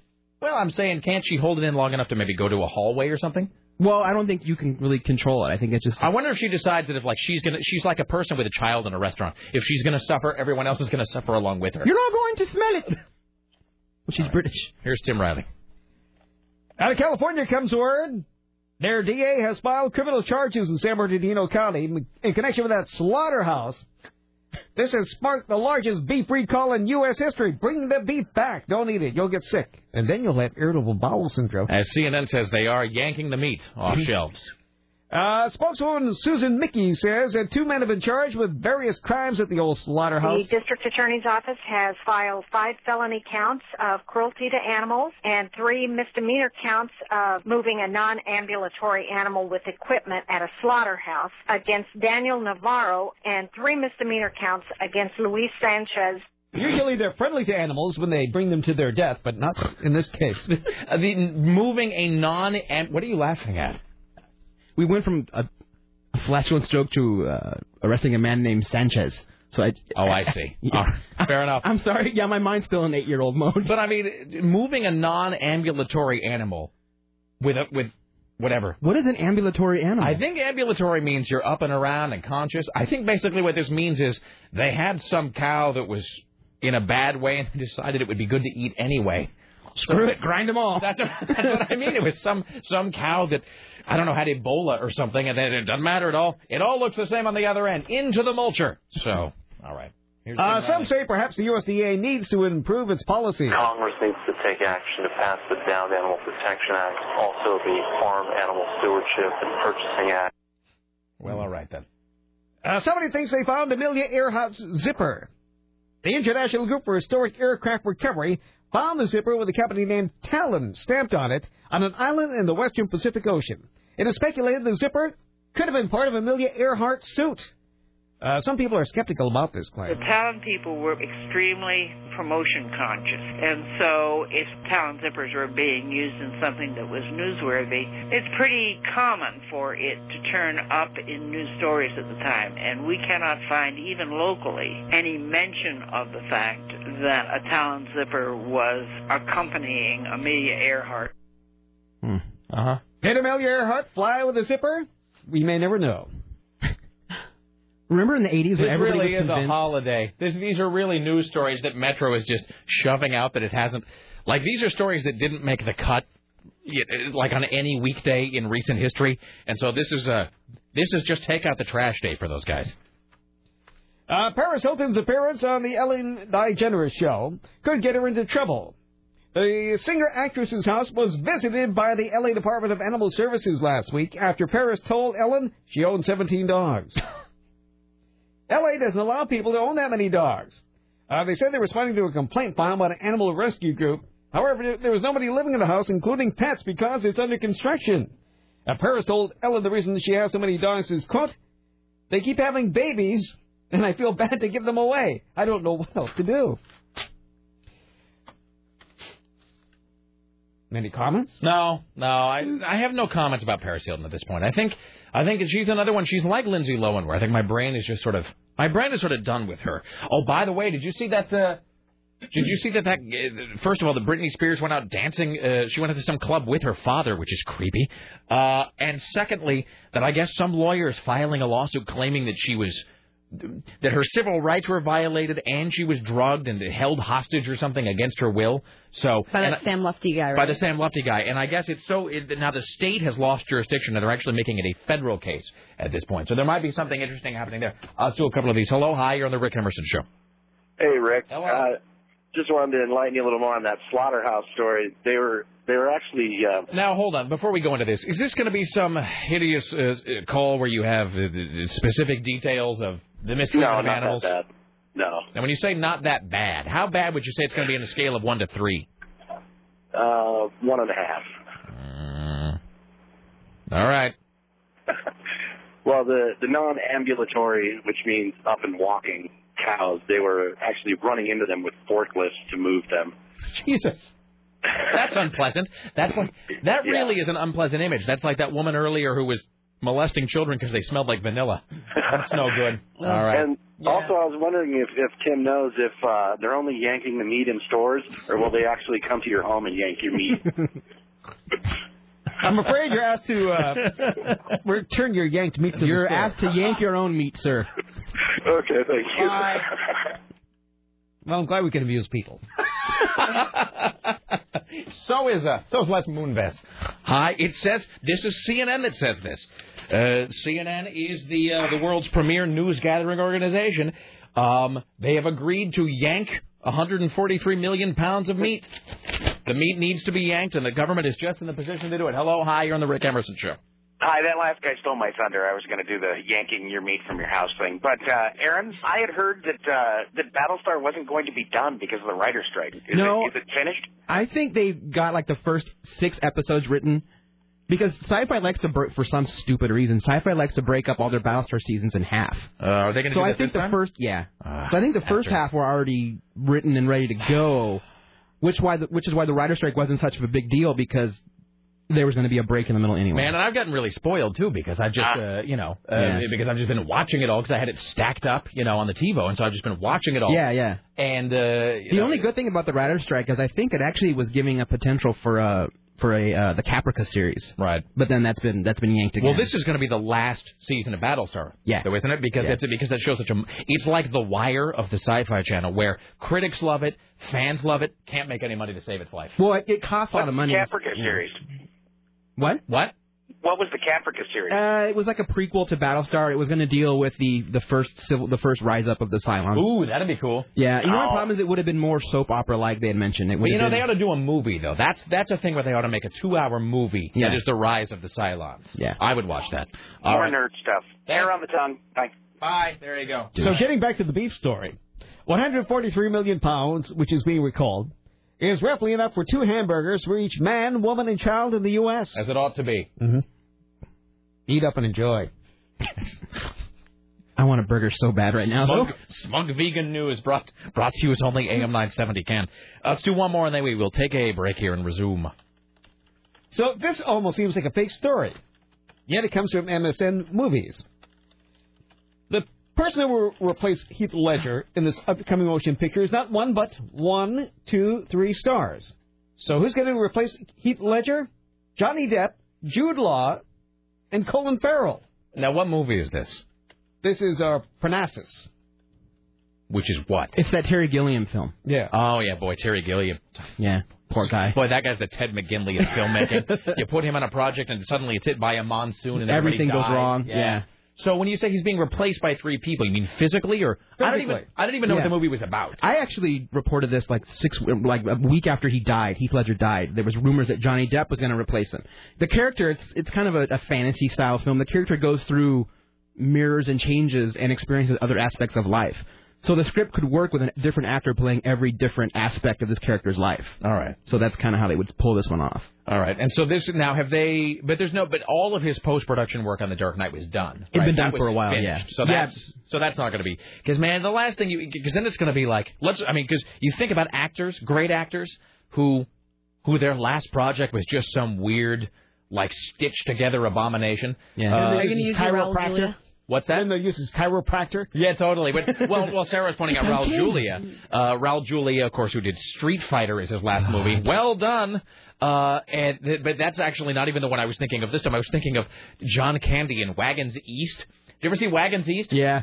Uh, it's like the worst movie ever A lot made. of stuff filmed from behind. later Yeah, on. it's like a whole lot of stitched together. Like, well, we've got these nine minutes of film on the, uh, and then I think did Chris Farley also do something? It seems like Chris Farley had worked for like nine days on some movie, and they decided to like cobble it together. Boy, you know, here's another example. Okay, so there's Raul Julia in Street Fighter, um, because he did. You know, obviously, Addams Family stuff, Presumed Innocent, Kiss of the Spider Woman, fantastic Yeah. film. Then he dies. Uh, Street Fighter, his final film. Yeah, Then- attention actors, don't do a movie because your kid asks you to. yeah, seriously, because then because you're going to get hit by a bus, Yeah. and that's going to be the thing. That's going to be your enduring legacy. I Um, also hope Jason Lee makes something else. His last one is an Alvin and the Chipmunks. um, and then yeah, John Candy dies, and then they take his bad footage and they put it into a movie called Wagons East, which is awful. Uh, and then let's see, there is um, Peter Sellers, who died about a third of the way into making a Pink Panther film uh, as Clouseau. Right. And so they did this movie called The Trail of the Pink Panther, which is, and they did the. I know that the Inspector Clouseau films, I think, are maybe of a different generation. I don't really know that those have been. I don't know that, that people today are really into Peter Sellers Clouseau films. I think that might have sort of died in the I 80s. think it's if you're a Peter Sellers fan or a student, then you enjoy him. But yeah, the average person doesn't get into it anymore. for whatever reason, they just. I think maybe they're a little too dated. If you look back, because I know that the, the the Clouseau films are supposed to be sort of. Um, the Clouseau films are supposed to be sort of a takeoff on the Bond films. Tim, by the way, just found a picture of the Bindi Irwin doll. You're We'll- gonna die up there. We'll talk about that in a second. Um, but but he was doing. He had sworn never to go back and do the Clouseau films again because he hated them. Apparently, he just he, did, he didn't like being known for them. And he had agreed to go back because he needed the money. And this is always the way these stories start. It's like, well, I'll do one final Inspector Clouseau film. He gets about a third of the way into the movie. He dies of a heart attack. And so they then, rather than doing the respectful thing of like, well, we'll just call a production, well, call a halt to the production because our actor is dead. Hollywood never works that way. What they did is they just took all of the footage that Peter Sellers had filmed, and then they rewrote the story so that a third of the way into the movie, Clouseau just vanishes. And then what do they do? The rest of the movie is then footage from old Pink Panther films that they have dug up, and I swear to you, just like a bad body double with like a trench coat, the hat pulled down, and a huge mustache covering the lower half of his face. It was literally just like the Plan 9 from Plan Outer 9 Space stuff, thing where the guy has like, it's Ed Wood's chiropractor with a cape over his face. Uh, and like a terrible voiceover of a guy doing, it sounded like some drunk guy at a bar doing a bad Inspector Clouseau voice that is ADR'd over the entire film. It really is like one of the worst things ever to be remembered by. So, all right, let us now. Uh, is that? Are you going to post that on your site, Tim? No. The bin, the Bindi Irwin picture. Maybe later. It's really unnerving. So we get back. We'll have more with Aaron Duran. Tim Riley returns later on with news. Uh, let's see. Top five. Like us at three. Donna Mike at seven. Stay there. It's the Rick Emerson radio program. Don't go anywhere. Alone had left some permanent scars. Told me she'd love me, and I told her that I'd do the same. Then I OD'd in Denver, and I just can't remember her name. The Queen of France. My spoon is too big. Now watch Anchor Chicks Flight of Mandibles. Why, hello, it's the Rick Emerson radio program. It's President's Day. We're here. We're live. Aaron Geek in the City, Duran. Mm. I was trying. How you doing there? I'm fine. All right. Do you remember when they went to President's Day and Pat Buchanan was openly against it? No. He actually spoke before Congress saying that he did, was not going to celebrate a holiday that also included Bill Clinton. Really? Yeah. I love Pat pretty cool. Buchanan. Boy, I miss that guy. Wonder where Pat Buchanan is these days. Just writing one angry book after another. Sitting in the sunroom of his house, angrily pounding out manifesti. All right. Just look at Rome. Man, I think I'm trying to remember who I interviewed. Did I interview Pat Buchanan at some point? I think I interviewed his sister, Babe Buchanan, herself an angry, mean, bitter woman. I I don't know. And I- the thing about Babe Buchanan, his sister, I don't uh, uh, I don't know if she's if she's uh, married or single or if she leans one direction or the other. Just because it's impossible to imagine. I, uh, I think she does lean one way. Really? Yeah, I do believe so. Does she lean to the left? Um, If you know may what I mean. Uh, yeah, perhaps. I don't really know. Left I, leaning. it's just it's, I don't really know what you're trying to say. so She drives a Volvo. She likes a Volvo now and then. Yeah, don't we all? Um, Glad I didn't spring for color copies. um, God, I was. I Yeah. love you for saying that. I You're was welcome. just thinking that. it's just so hard to imagine anybody in the Buchanan family having sex at all. You know what I mean? Like you can't really imagine Pat Bu Honey, I'd like to have sexual intercourse with you right now. It just, you know, but then like something about defending America's borders or something as he's midway through the act. Oh, you know who was it? It wasn't Babe Buchanan. Boy, what a what an unfortunate thing this is. I confused her with Candace Gingrich. Oh. Newt, Newt Gingrich's sister. Not Who was also leaning left. Oh, but she doesn't lean left, baby. She like is. Yeah. Well, that's a that's a that's a big fire plug of a woman. Candace Gingrich. Candace. Do you remember when Michael Moore visited her on TV Nation? No. Oh, it was fantastic. He took her on tour, and they took her to they they both went to Newt Gingrich's um his congressional district. Really? And revealed that his district received more government handouts than any other congressional district in the country. The thing about Candace Gingrich is, and I should say this first and foremost, I kind of like Newt Gingrich the same way I like Pat Buchanan. He's just he's just sort of big and like you know, just sort of big and, and full of bombast and bravado, but you get the you get the feeling that that he doesn't take it all that seriously. Like it really is just a, like he has a lot of fun with it. Um, you know, and he, no, no, no, Newt Gingrich. Oh, okay. I mean that he's you know he's just this big bloviating blowhard, but I think he writes like spy novels and sci-fi novels in his spare time, and uh, you know he's kind of a big goof with the whole thing. But then he's got this, but you know of course he's very very uh, right wing, very Republican, and he's got this sister who, I mean, it looks like uh, I- I mean Looks like Newt Gingrich. well she looks Yeah. his sister looks like Hilary Swank and Boys Don't Cry if you force fed her for about eight months. You know what I mean? Or if you just jammed Made her a- one of John Doe's victims. if you just jammed a hose into her ear and let it run for about five or six hours. That's exactly. And so she was in the studio, and just like a just like a terrible, bitter, mean, angry person. Just really. How'd that interview go? Badly. I don't even remember why I had to. This is when I was living in Salt Lake, of all places.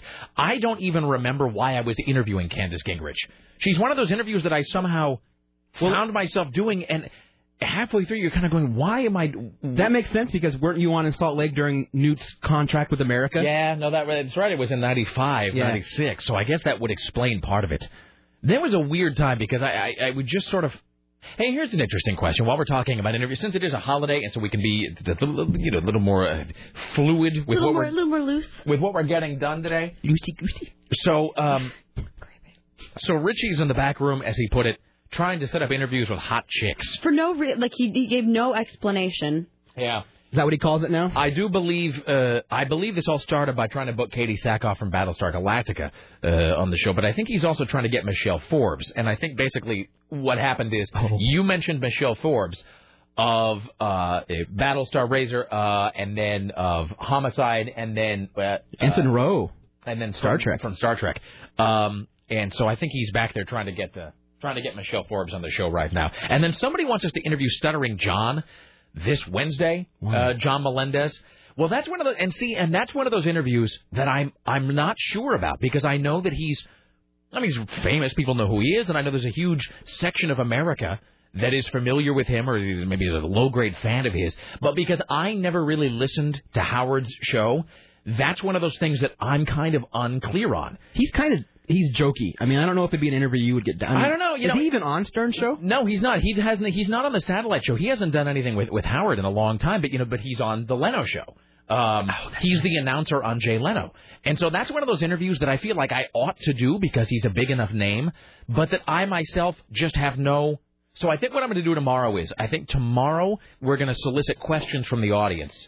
Uh, because I think it's another one of those pre-tape interviews where I got to roll my ass in here at like 7 a.m. or, Or something. Or just interview him like thinking it's Paul Shaffer, so just ask him Letterman questions. Uh, see, and I don't think I can do that because I think he'd spot it. That's the thing, because like Stuttering John, back when he was on, and I don't even think he goes by Stuttering John no, anymore. and that's no, he just goes by John Melendez. I think now, he yeah. just goes by John Melendez, although the, the guest booker referred to him as Stuttering John because that's how most people know him.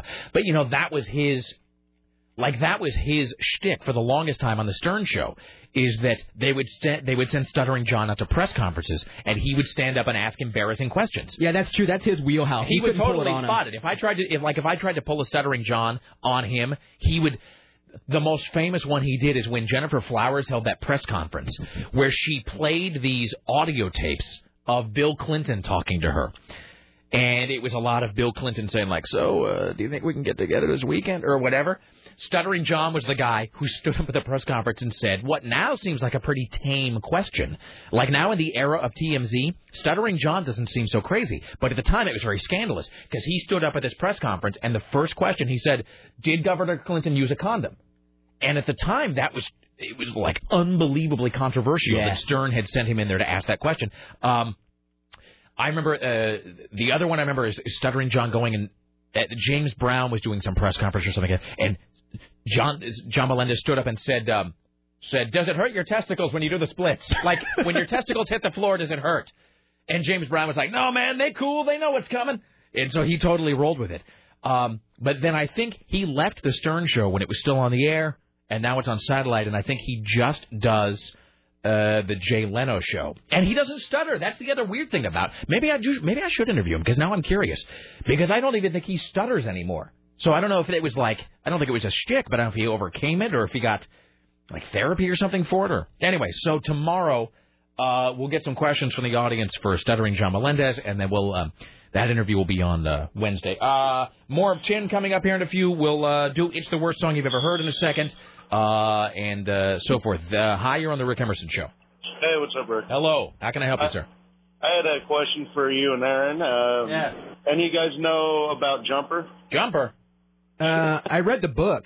I actually read the book on the recommendation of a listener who was furious they were making it into a movie. This is the Hayden. Cra- It was number one this week. Yeah, which yeah, I kind of sucks. saw. I was going to see if either of you guys seen it. I, No. s- I saw it. Um, I wasn't really impressed by it. The book's much better. I mean, here's the thing. It's it's hard for me to get impressed by a movie whose sole point is to show off really cool special effects. Right. The way effects impress me now is if you don't notice their special effects. That's anymore. my thing. Is like if you can spot that something. I mean, there's certain things you look at a movie. Uh, you know, like we all know that uh, you know uh, tentacle wielding aliens don't exist. So on some level, you know it's a special effect. But uh, but y- you shouldn't think about it. In other words, you shouldn't go and go, "Hey, look at that really obvious CGI right there." I think if you can if you can notice it, then it's too much. You know. Yeah, it was cool. It's just I think it could have been a lot better. And Oh, they totally left it open. You know, there's going to be a stupid sequel. Yeah, if it make, and it's probably going to make enough money. Yeah, I mean, there's the book goes into far more, uh, you know, the more the morality of having these abilities and what you do with it than the movie did not. They needed to show a little bit more fighting. I saw And they the. should have Uh, just given them. They should have just given Samuel L. Jackson, Hayden Christensen lightsabers, and look, we're just going to make this. This is what people are paying to see. I saw the uh, I saw the trailer for it. My wife and I went to see um whatever. I went to see something or other. Uh and I saw the trailer for Jumper and it looked moderately interesting. Yeah. But I mean only moderately. That's So about it's it. Just nothing And yeah, it could have been a lot better. All right. Thank you, sir. Although with you, you you brought up tentacles. Yeah. I've got a little thing about uh, the Mist, which comes out I think in like three weeks. Mm-hmm. There is going to be a black and white version on the DVD like Darabont wanted. That is so cool. Yeah. I saw the little uh Oh. the little uh, introductory video that he shot for it. That was on Ain't It Cool? Yeah. Uh where it was it was you know he actually sent it to Harry Knowles. He's like, "Hey, here's the here's the introduction." So it's it was Darabont himself giving the introduction to the black and white version of the Mist and Yeah. I hope they do it the right way where they don't just where they don't just do a um, a grayscale thing in you know in whatever program they're using. I hope they you know because a lot of times with black and white you got to do it's contrast and saturation and Right. I hope I mean Darabont seems like a guy for whom quality is job one. Well, so. he even said that he was shooting this as if he was shooting a black and white film. I know- So I bet the transition worked. I think he wanted to do it in black and white, and then the studio told him no. The Yeah. studio's like, you know, it's bad enough that you're making this movie where where everybody gets kicked in the balls at the end. Um, you, know, he- we're not also going to let you do it. In, I mean, can you imagine how bleak that would film would have been if you'd been watching it in black and white? I mean, it would have been gloriously bleak. I mean, I would have loved it even more. I mean, it, there would have been suicide inside the theater. So uh, I remember seeing that again in the theater and seeing people crying at the end as they were walking out, not talking, just that quiet little whimper. the, what I call the Schindler's List silence. I remember seeing Schindler's List and just. The, you know, all the da da da da da da end. I you know, done more. The, light, the lights come up and everyone's sort of like, well then, who wants a hamburger? You know, I thought just this like movie was starring the Punisher. How come he didn't just kill and blow things up? I know. Just, I mean, the end, just walking out and be like, well, I'm gonna go home and weep to myself now. I mean, there was just no. I think when I saw, not to make light of Schindler's List, but I think when I saw that movie, I think I went with some friends or something because. I mean, obviously, you know that it's you know a serious film and whatever, but but I guess maybe you don't really know until you're until you're just kind of like waist deep in that film that you're like, well, Jesus, this is just the worst thing I've ever seen. And, and then the lights go up at the end, and I really do think that we, the, I'm trying to remember now, that was what, 91, 92? Yeah. I remember going to see Schindler's List. The movie ends, and I had gone there with some friends, and I think we really honestly had planned to, like, all go out to dinner and then, like, stop by a party or something later. I remember just sort of an ad hoc decision to scrap those plans. Like, we were all just going to go home and draw the blinds and just cry ourselves to sleep. Uh, Weep for humanity. Let's see. I'm going to play. Uh, so we have something I'm going to play here. I'll play this into the break. We'll come back. Uh, Tim Riley at the bottom of the hour. Uh, we'll do some more uh, whatnot with Aaron Geek in the City of Duran. If you have a question about uh, anything geeky, uh, it's uh, 503 733 2970. Uh, I'm going to play this in the break. I'm going to take that back. We'll just go right into break and I'll play it on the other side. Uh, there was a great, because we have an Onion news desk coming up in this break. So I have a great Onion from last week that I isolated uh, that I'm going to play again, but we'll do that later in the hour. So we'll take a break here. We'll come back with more. It's 503 733 2970. 503 733 2970. The Rick Emerson Show continues next. It's President's Day. Stay right there.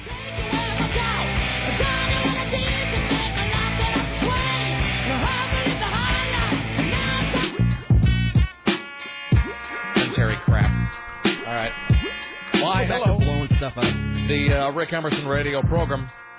Ladies and gentlemen, at the Ministry of Truth, draw near and become educated by Tim Riley. And now, from the Ministry of Truth, this is Tim Riley. Well, it's time to do something about bears picking the trash.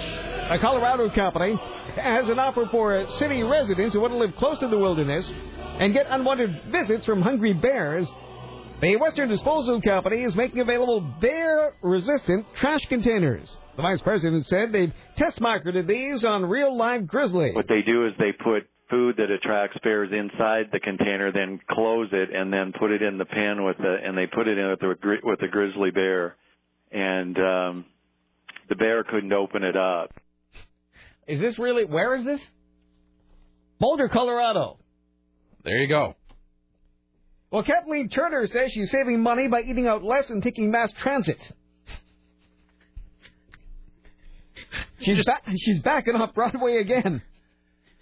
It is a holiday, isn't it? Mm-hmm. I mean, really, there's some guy at Metro's talking about bear traps and Kathleen Turner. Taking the bus. What is the last, quick, And what her is the- mass transit. What is the last movie that Kathleen Turner made? Anybody? Uh, V.I. Warshawski. See, but she must have done so. I was thinking that too. Uh, she must She did have The Graduate, something. but that was on Broadway. Remember, she knew. No, I'm talking about a movie though. Like oh, the last I feel like I just saw her. in commercially released film and not direct to DVD. What is the last theatrical film that Kathleen Turner did? She must have done something since V.I. Warshawski, but I can't think of anything after that either. No, I don't. I think that might have been it. Well, now she's riding the bus. This, that's actually a news. This just in: Kathleen Turner's decided to start riding the bus. Owners of the Carpenters home in Downey, California aren't feeling on top of the world. A five-bedroom tract home where siblings Karen and Richard live and pen some of their greatest hits may be torn down. The owners, Manuel and Blanca Melendez, have apparently grown weary of the parade of fans paying homage. The couple has submitted plans to officials in Downey, that's where the home is, to tear it down and build a large home. Well, the fans are very angry. This home is the Carpenter's Graceland.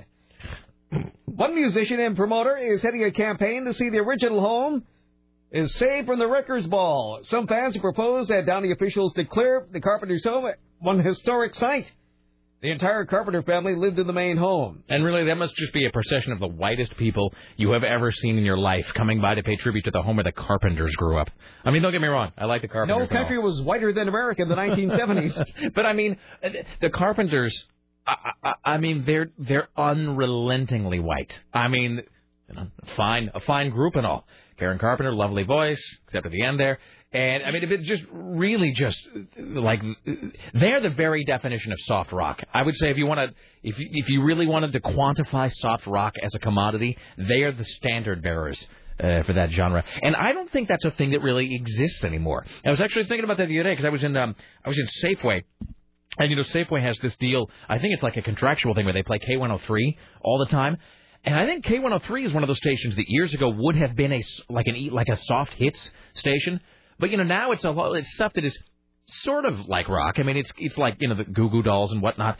Uh, and so it's not. I don't really think there's an outlet for soft rock anymore. Like I don't think there's. If you're a Melissa Manchester trying to like live off your uh, you know your airplay and royalties, I don't really know that there's much of a. Uh, I don't really know there's much of a place for your music on today's radio spectrum. So it's. I think the Carpenters are one of those groups that now will solely exist, uh, like in record cutout bins or something, because there's just nobody who's going to play those songs anymore. There are millions of those albums around. But, but it's they're like. um Well, you know, here's another. Here's like ABBA. I mean, is there a radio format that would play ABBA at this point? Not to my knowledge, no. I mean, they don't. They're not on classic rock radio. There's certainly something like K hits would do. Wouldn't Movin' play it? Or moving? Nah, I don't. I could see Movin' playing Dancing Queen. May, eh, I don't know. I think uh, isn't moving moving sort of a quasi-urban format. I would think. Uh, It's a- you know it's a lot It's of white people shaking their butts. I saw it on the TV commercial. I mean, it really is. Man, I saw the I saw the best top ten the other day. Somebody sent me a great top ten list, and it was the, it was, it was sort of a, a list split into two halves. It was the top ten rap songs that white people like, and then the top ten rock songs that black people like. And at some point, I'm going to assemble the entire list, and we'll like we'll we'll do them back to back on the air. Um, but but it, it, moving sort of is a lot of those songs. It is a lot of like, it is a lot of like bust a move and it takes two. So anyway, well, Carpenters, you're out of luck. All right. Well, that's all I have. I'll be back in a little while. Well, now I'm sad. Don't All right. be. Ladies and gentlemen, he'll be back at 4, 5, 6, and 7, top of the hour all the way through. Like us, Tim Riley, greatest newsman in the history of the world. Thank you, Tim Riley. No, thank you. Uh, all right, let's see. Hello, hi, you're on the Rick Emerson Show. Hi, Rick. Hello. I was gonna ask you before your last break. You were talking about tasting uh, ads in the magazine, Uh huh. and Aaron mentioned snozzberries. Yes. And I was wondering if he was aware that snozzberries is a slang term for testicles. No. Is that true? I didn't. What kind of people do you hang out with? No, I saw it on like a DVD, TV, like on AMC, like a behind the music kind of thing on movies. Wait, what? So what are you are saying you they, talking they snuck a testicle joke into Willy Wonka? No, I think that, no, that's one of those things that became mm. a reference after Willy Wonka. Okay, let's so back that's what up. I was. Snozzberries taste like snozzberries. Okay, so you were watching Willy Wonka and the Chocolate Factory, the original hideous version, on what on AMC? Yeah. Okay, and it was like a pop-up video deal, Right. and they said snozzberry is slang for testicle. Yes, because the maker of the movie was worried that that American audiences would catch on and and they'd take it out of the film. Uh, that's the first I've heard. I've that. never heard that. And I mean, it seems maybe. unlikely that Roald Dahl knew that when he wrote the book, because his books are not his books typically don't have don't traffic in that kind of blue humor. So, well, now I have to go look it up. Yeah. All right. Thank you. You do know they did change the name so people wouldn't think it was a Vietnam movie. Charlie and the Chocolate Factory. That's really why. Really? That's really why they changed it. Where the North it. Vietnamese are in there blowing up America's. Uh, Because the era it came out, hadn't we just pulled out of Vietnam? I hadn't really thought about that. They did officially did change the name because they didn't want to confuse people. Because back then, you think about it, they didn't have like a lot of trailers and previews and stuff. You just would walk down Charlie the and street the and see a marquee that said Charlie and the Chocolate Factory. Charlie, don't bake. uh, the uh, well, that's like a, after after 9/11 happened that December. I remember they were there was some uh, low level muttering about uh, about changing the name of the two towers. They wanted God, to change. I Well, see what they did, but they wanted to change. that No, to- I remember. Change that to something else. People convinced that Peter Jackson didn't have any uh any compassion for the loss of life. Yeah. They're like, dude, no. All right, uh, so we'll talk. Yes. Did you get that story that I sent you? No. The one about Gary Coleman? No, but I saw that I saw a great Karen Carpenter joke. Oh no, let's not start. You know how Karen Carpenter makes three bean salad? First, you take three beans. Uh, what? What did you send me, Sarah? I didn't see. Uh, I haven't gotten your email. The story about Gary Coleman. Do you want me to just Hey. read you the headline? By the way, somebody wants us to somebody wants it known that Charlie. I should have spotted that actually. That Charlie plays ABBA. Mm. There you go. Melissa Manchester, not so much. You know, I had that. You know that Melissa Manchester song, "Don't Cry Out Loud." I had that stuck in my head for some reason all weekend long, like Uh-oh. Friday night into Saturday. That you know, don't cry out Just keep it loud. inside and Just learn how keep to it hide your inside. feelings. Yeah, totally. There's the- really. It's That's the most depressing song too. And like um and when you recall that you almost had it all, like it's all about yeah, your life is crap. Well, that's like how I had that dream about Barry Manilow last night for reasons that are sort of lost to me. I don't know why. I had this dream that I was in bed and Barry Manilow was sitting in a rocking chair in the corner of my bedroom watching me. Um, but for some reason, it's like he was sort of um, uh, i- i- he was sort of. You know, because he has a lot of plastic surgery and makeup and whatever. But somehow it was him the way he really looks now. So he was all like withered and bad and wrinkly. And he was sitting, he would look kind of like that guy from Poltergeist 2. Let me in, Carol Anne. that guy. But he was sitting in a rocking chair in the corner of my bedroom watching me sleep last night. Maybe it wasn't a dream. Maybe he was there. I had, I got to have drinks drinks dreams all weekend where um Uh huh. Yeah. Freudian. yeah and drinks and dreams though. Where like one of them I was in a plane and then like the plane crashed but for some reason everyone was being back okay but we were underwater and then I had this other dream where I was looking under the water and I saw this ship just like resting underneath there. I kept having all these crazy Uh, that's because you're watching dreams. too much Lost. That's what that's all I think about. so and things underneath the water that it shouldn't be. Yeah. Oh, it kept Um, freaking me out. Okay, this uh, this story that you gave me won't load for some reason, so you'll have to read it to me. Okay, the headline says Gary Coleman says he and his wife have not yet made love, even though the two have been married since August. Please, please to To make continue. you oh yeah, Okay. I can't see it over it here. It will happen when it happens, he said. In an interview with Inside Edition, the couple said they fight so much that yes, the bride Shannon Price has feared for her safety, but now she said, "I'm used to it." The police were even called during one domestic dispute, uh, dispute and cited Coleman. Hey, hold How on. I can gotta you be pull up afraid a of Gary chair. Coleman? Uh, Can't you seriously, just, who's can't you just punch him out of the room? I mean, I'm going to copy and paste this. okay, when did he get married? August. To and to whom is he married? To a woman named uh, Does it- something Price, I mean, 22 years old. Does it say like what she does or where he met her? No, she said that she didn't want to tell anybody because she didn't want to be just be known as his wife. She didn't want to lose her own identity. Well, you know, maybe you ought not to marry Gary Coleman if you don't want to marry somebody who's normal. So, okay, I sent it to your other account. all right, here we go. Gary Coleman has not yet had sex with his wife, even though the two married in August. It will happen when it happens, he said. The couple said they fight so much that yes, his wife Shannon Price has feared for her safety, but by now she said, "quote I'm used to it." That sounds healthy. The police were even called during one domestic dispute and cited Coleman. Well, this doesn't make any sense at so all. why would you be married to someone who you're calling the cops on? You're not even humping. I mean, come on. But I mean, I, I, I almost this story is almost pointless to read because there's so much here that I don't even understand. Like I can't even. You know, it's like that. It's like they say on Fark, where they say this thread is useless without pics. This story is useless without further details. So Gary Coleman married a woman in August. He has yet to sleep with her, but apparently he punches her. Or uh, not punches, I shouldn't say, but apparently they the cops. Have- dispute. The cops have been called there uh, because of domestic disputes. Coleman played down their age difference, saying, I don't have issues with age, I have issues with intelligence. She's more intelligent than I am, clearly, and that's what matters to me. Price, who is five foot seven, and Coleman, who is four foot eight, also played down the height gap. That really doesn't matter to me, she said, since they have been married for September, October, November, December, January, February, six months and haven't slept together yet. Oh my God. But I mean, I mean this too. Coleman met Price on the set of the 2006 comedy Church Ball. Price said it was she who proposed to Coleman, but that he surprised her on her birthday by whisking her to a mountaintop in the Valley of Fire State Park to exchange vows. Church Ball. Let's look up Church Ball. I don't even know what to think about that story. All right. Well, that's just way too bizarre. I, I don't even have anything to contribute to that.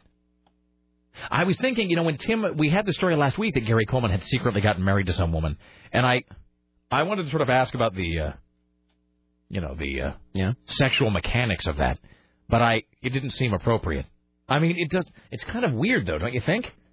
What do you mean that he could get married? No, I mean, I'm just thinking. What? I mean, if she, if he's like, you know, half her height, I don't know. That's just sort of. I, I just wonder if I wonder if that poses difficulties in any way. I mean, you know what I'm saying? What's since No. so much smaller? Yeah, that's what I'm saying. I wonder if it's. Like, uh, I mean, in, in the... I wonder if there are certain um, certain approaches to lovemaking that are simply out, that just can't work. You know what I'm saying? Well, she's five seven. That's not huge. Yeah, but he, But but he's he's like a, he's a yeah, but he's like a foot and a half shorter than she is. Well, Well, I guess it's not that. it works much. the other No, way I mean, around. I No, mean- I guess no, I guess in the I guess that's true. I guess there's a lot of No. guys who I mean, look, Shaquille O'Neal was married or That's had what I mean. So Yeah. all right, fair enough. Well, never mind then. But I, hear they're not. corrected. They're. It's not proportionate. That's not really what I was. That, no, that it looks more impressive. That you know. Especially if there's no hair. Oh, All this right. movie just got like the worst reviews. Yeah, dude, that's hard to believe. it's a shocker. All right, I'm going to play a thing into break here, Sarah, and then we'll come back. Uh, Aaron Duran continues with us around the corner. Uh, we'll talk a little bit about Vegas, but then we'll do most because you're back in on Friday. Yes. Um. So, but uh, we'll talk a little bit about Vegas around the corner because I know that uh, we're going to Vegas uh, soon. Sarah's going to be going to Vegas sometime after that. What in April, right? Yep. All right. So uh, I heard this play on Friday. This was an Onion news report that played at four o'clock, and it was actually so good that I had to isolate it so we could play it again today. So, ladies and gentlemen, uh, and this really is saying something. This is one of the best Onion newscasts I've heard in like months. Uh, without further ado, this is Doyle Redland. It's the Onion Radio News for Kids. I'm Doyle Redland. With an attempt to reach out and educate the lucrative under 12 market, we bring you Stacy. This is the Onion Radio News for Kids. I'm Stacy, age 10. The violence continued today in East Timor as militia forces raided a refugee camp. Male prisoners were brutally mauled, beaten, and shot execution style. Women were forced into rape camps and also beaten. Children were pistol whipped, kicked, beaten, and tortured. And several cute puppies were killed. This is Stacy for the Onion Radio News for Kids. Good job, Stacy. We hope this new feature will help kids learn more about the world around them. Doyle Redland for the Onion Radio News, online at theonion.com.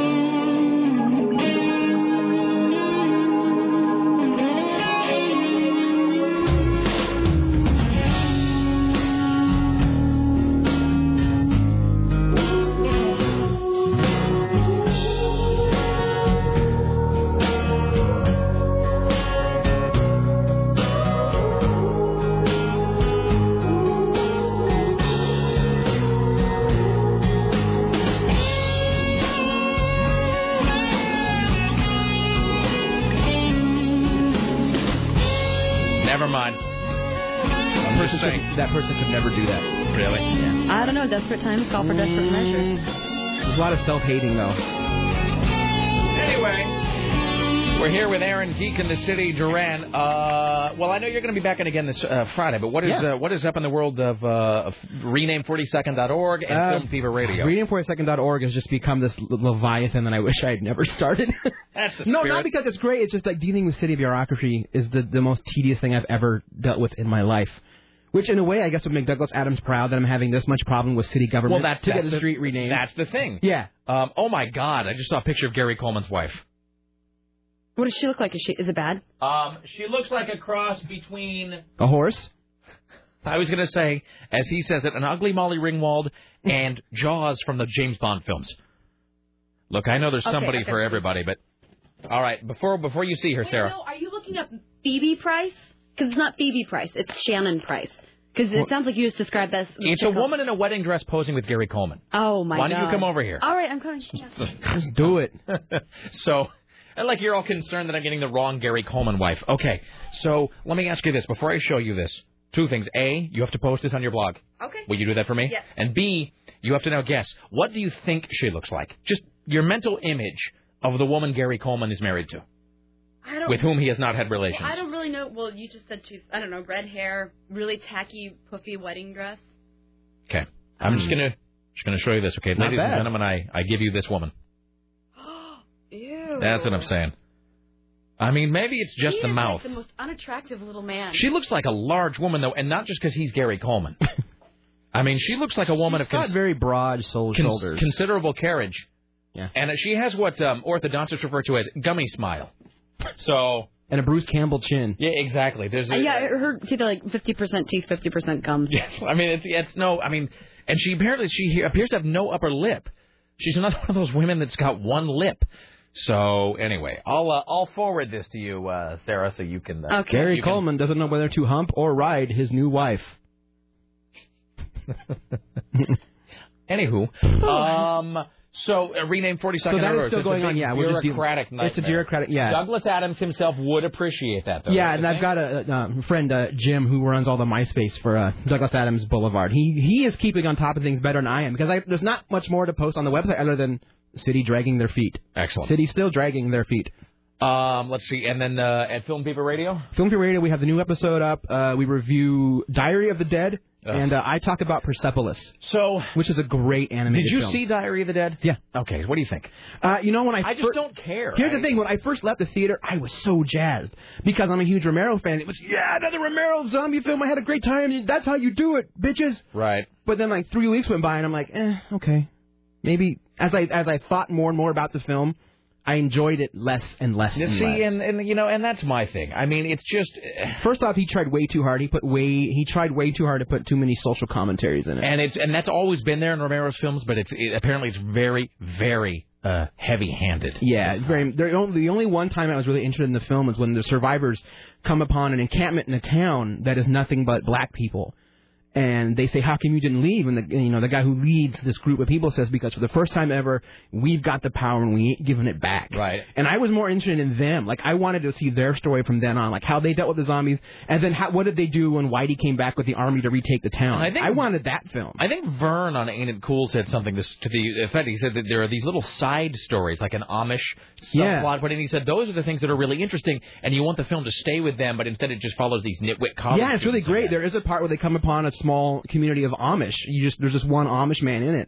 But that got me thinking, like, how do the Amish deal with the zombie Right. apocalypse? Um, That'd be kind of cool. I feel like a lot of this though is him trying to get out in front of the World War Z project, like trying Yeah. to stake a claim. We to all it, live under the know. shadow of Max Brooks now. That's the thing, and it's weird that World War Z has become such an instant classic. Yeah. I mean, it's one of those books that it took you know 40 years for somebody to write it, but once World War Z came out, it we all went, oh yeah. it immediately became the gold standard. Yeah. I mean, in my mind, there is a direct jump from Night of the Living Dead uh, to ma- I mean, maybe Dawn of the Dead, Day I- of the Dawn. Dead. To me, Dawn's his best one. Uh, you know, and I know a lot of people believe that. Yeah. Uh, so there's a, you know, you stop it, you know, you stop over at Dawn of the Dead to World War Z. which Pretty is much, The, the yeah. gold, the- you know, it's the standard bearer. I now. give that book to everybody because they all see it and they chuckle and they think it's going to be a jokey book. I'm like, okay, now you read it. I thought it was. I thought it was going to be a tongue in cheek. Oh, the wah wah zombie war. Yeah. I was listening to the audiobook of uh, of World War Z actually just yesterday. Some chilling Um, moments. In I was listening to the Mark Hamill thing when he's doing the Battle of Yonkers, and Yeah. I mean, it just it's so good. It's unbelievably good. We talked about how they were the real shock and awe. yeah. Yeah. Oh, jeez. And it, I, you know, I was bring this up that when uh, Roger Corman,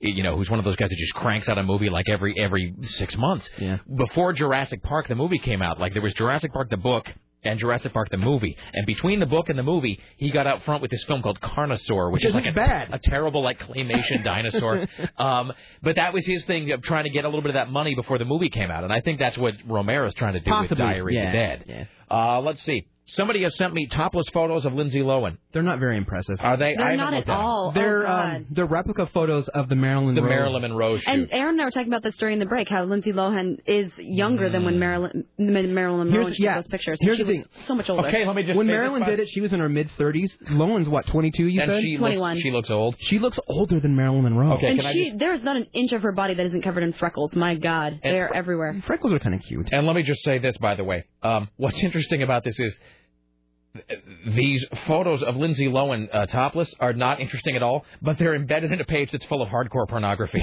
See, I was going to post them on my blog, but I was they are. Uh, hey, that's too bored by uh, them. that's the White Stripes chick. Really? Oh, did I just was that Meg White? Yeah, I way to still, go. Now I've never, I've still never seen those. Does she have a full-on sex tape out, or is Um, it just stills? supposedly it's her? That's the where- that's what that's the Oh. reason why they supposedly canceled the tour. I love Meg White. I got to tell you that. I think Yeah. she's flat out hot. I really do, and I know. Uh, keeps the same beat when she's humping it out. You know what? Why do you say these things? Why do you say things like this? Because if you ever watch it in your head, you're gonna hear. ding, ding, ding, ding, ding, ding. Oh boy, I don't even know what goes on in your head when you're watching that. Nothing. All right. Blah You blah know- blah. Rhythm method. Blah blah blah. All right. How, when do we? When are Spoken we? like a true Catholic. When For are the we? love of God, in eight minutes or eight seconds. If you go to Geek in the City right now, you can see the new Indiana Jones figures. Really? Yeah. Oh man, I got. Did you get the uh, email from our friend Dan with the Joker phone? Yeah, that's what. Yeah, yeah. He's at Toy Fair right now. He got those inside shots of the new Cloverfield Mhm. uh, thing. The new Cloverfield monster. The yeah. new Cloverfield Which, monster. Oh. when you're talking Which about is- a Cort and Fat Boy, we are now hypothesizing that there are two monsters yeah, that because doesn't look like. because they're different. They're different than the other monsters. Yeah. So I'll, I'll post those on my one's site. one one's probably like under the Lost Island, waiting. Uh, we want to thank CNN radio correspondents Lisa Desjardins, Steve Kastenbaum, and Jim Roope, as well as Aaron Geek in the City Duran. You can read more at uh, filmfeverradio.com or geekinthecity.com. Uh, Rick Emerson show produced today and every day by the lovely and talented Sarah X. Dillon for AM 970 Solid State Radio in the newsroom. Tim Riley on the phones, Richie Bristol, the gatekeepers, Dave Zinn, web mistress is Bridget from upstairs, and of course CBS Radio Portland marketing guru Susan Reynolds. Like us next, Donna Mike at seven. See y'all tomorrow at eleven. Bye. Watch out for snakes. I regret nothing.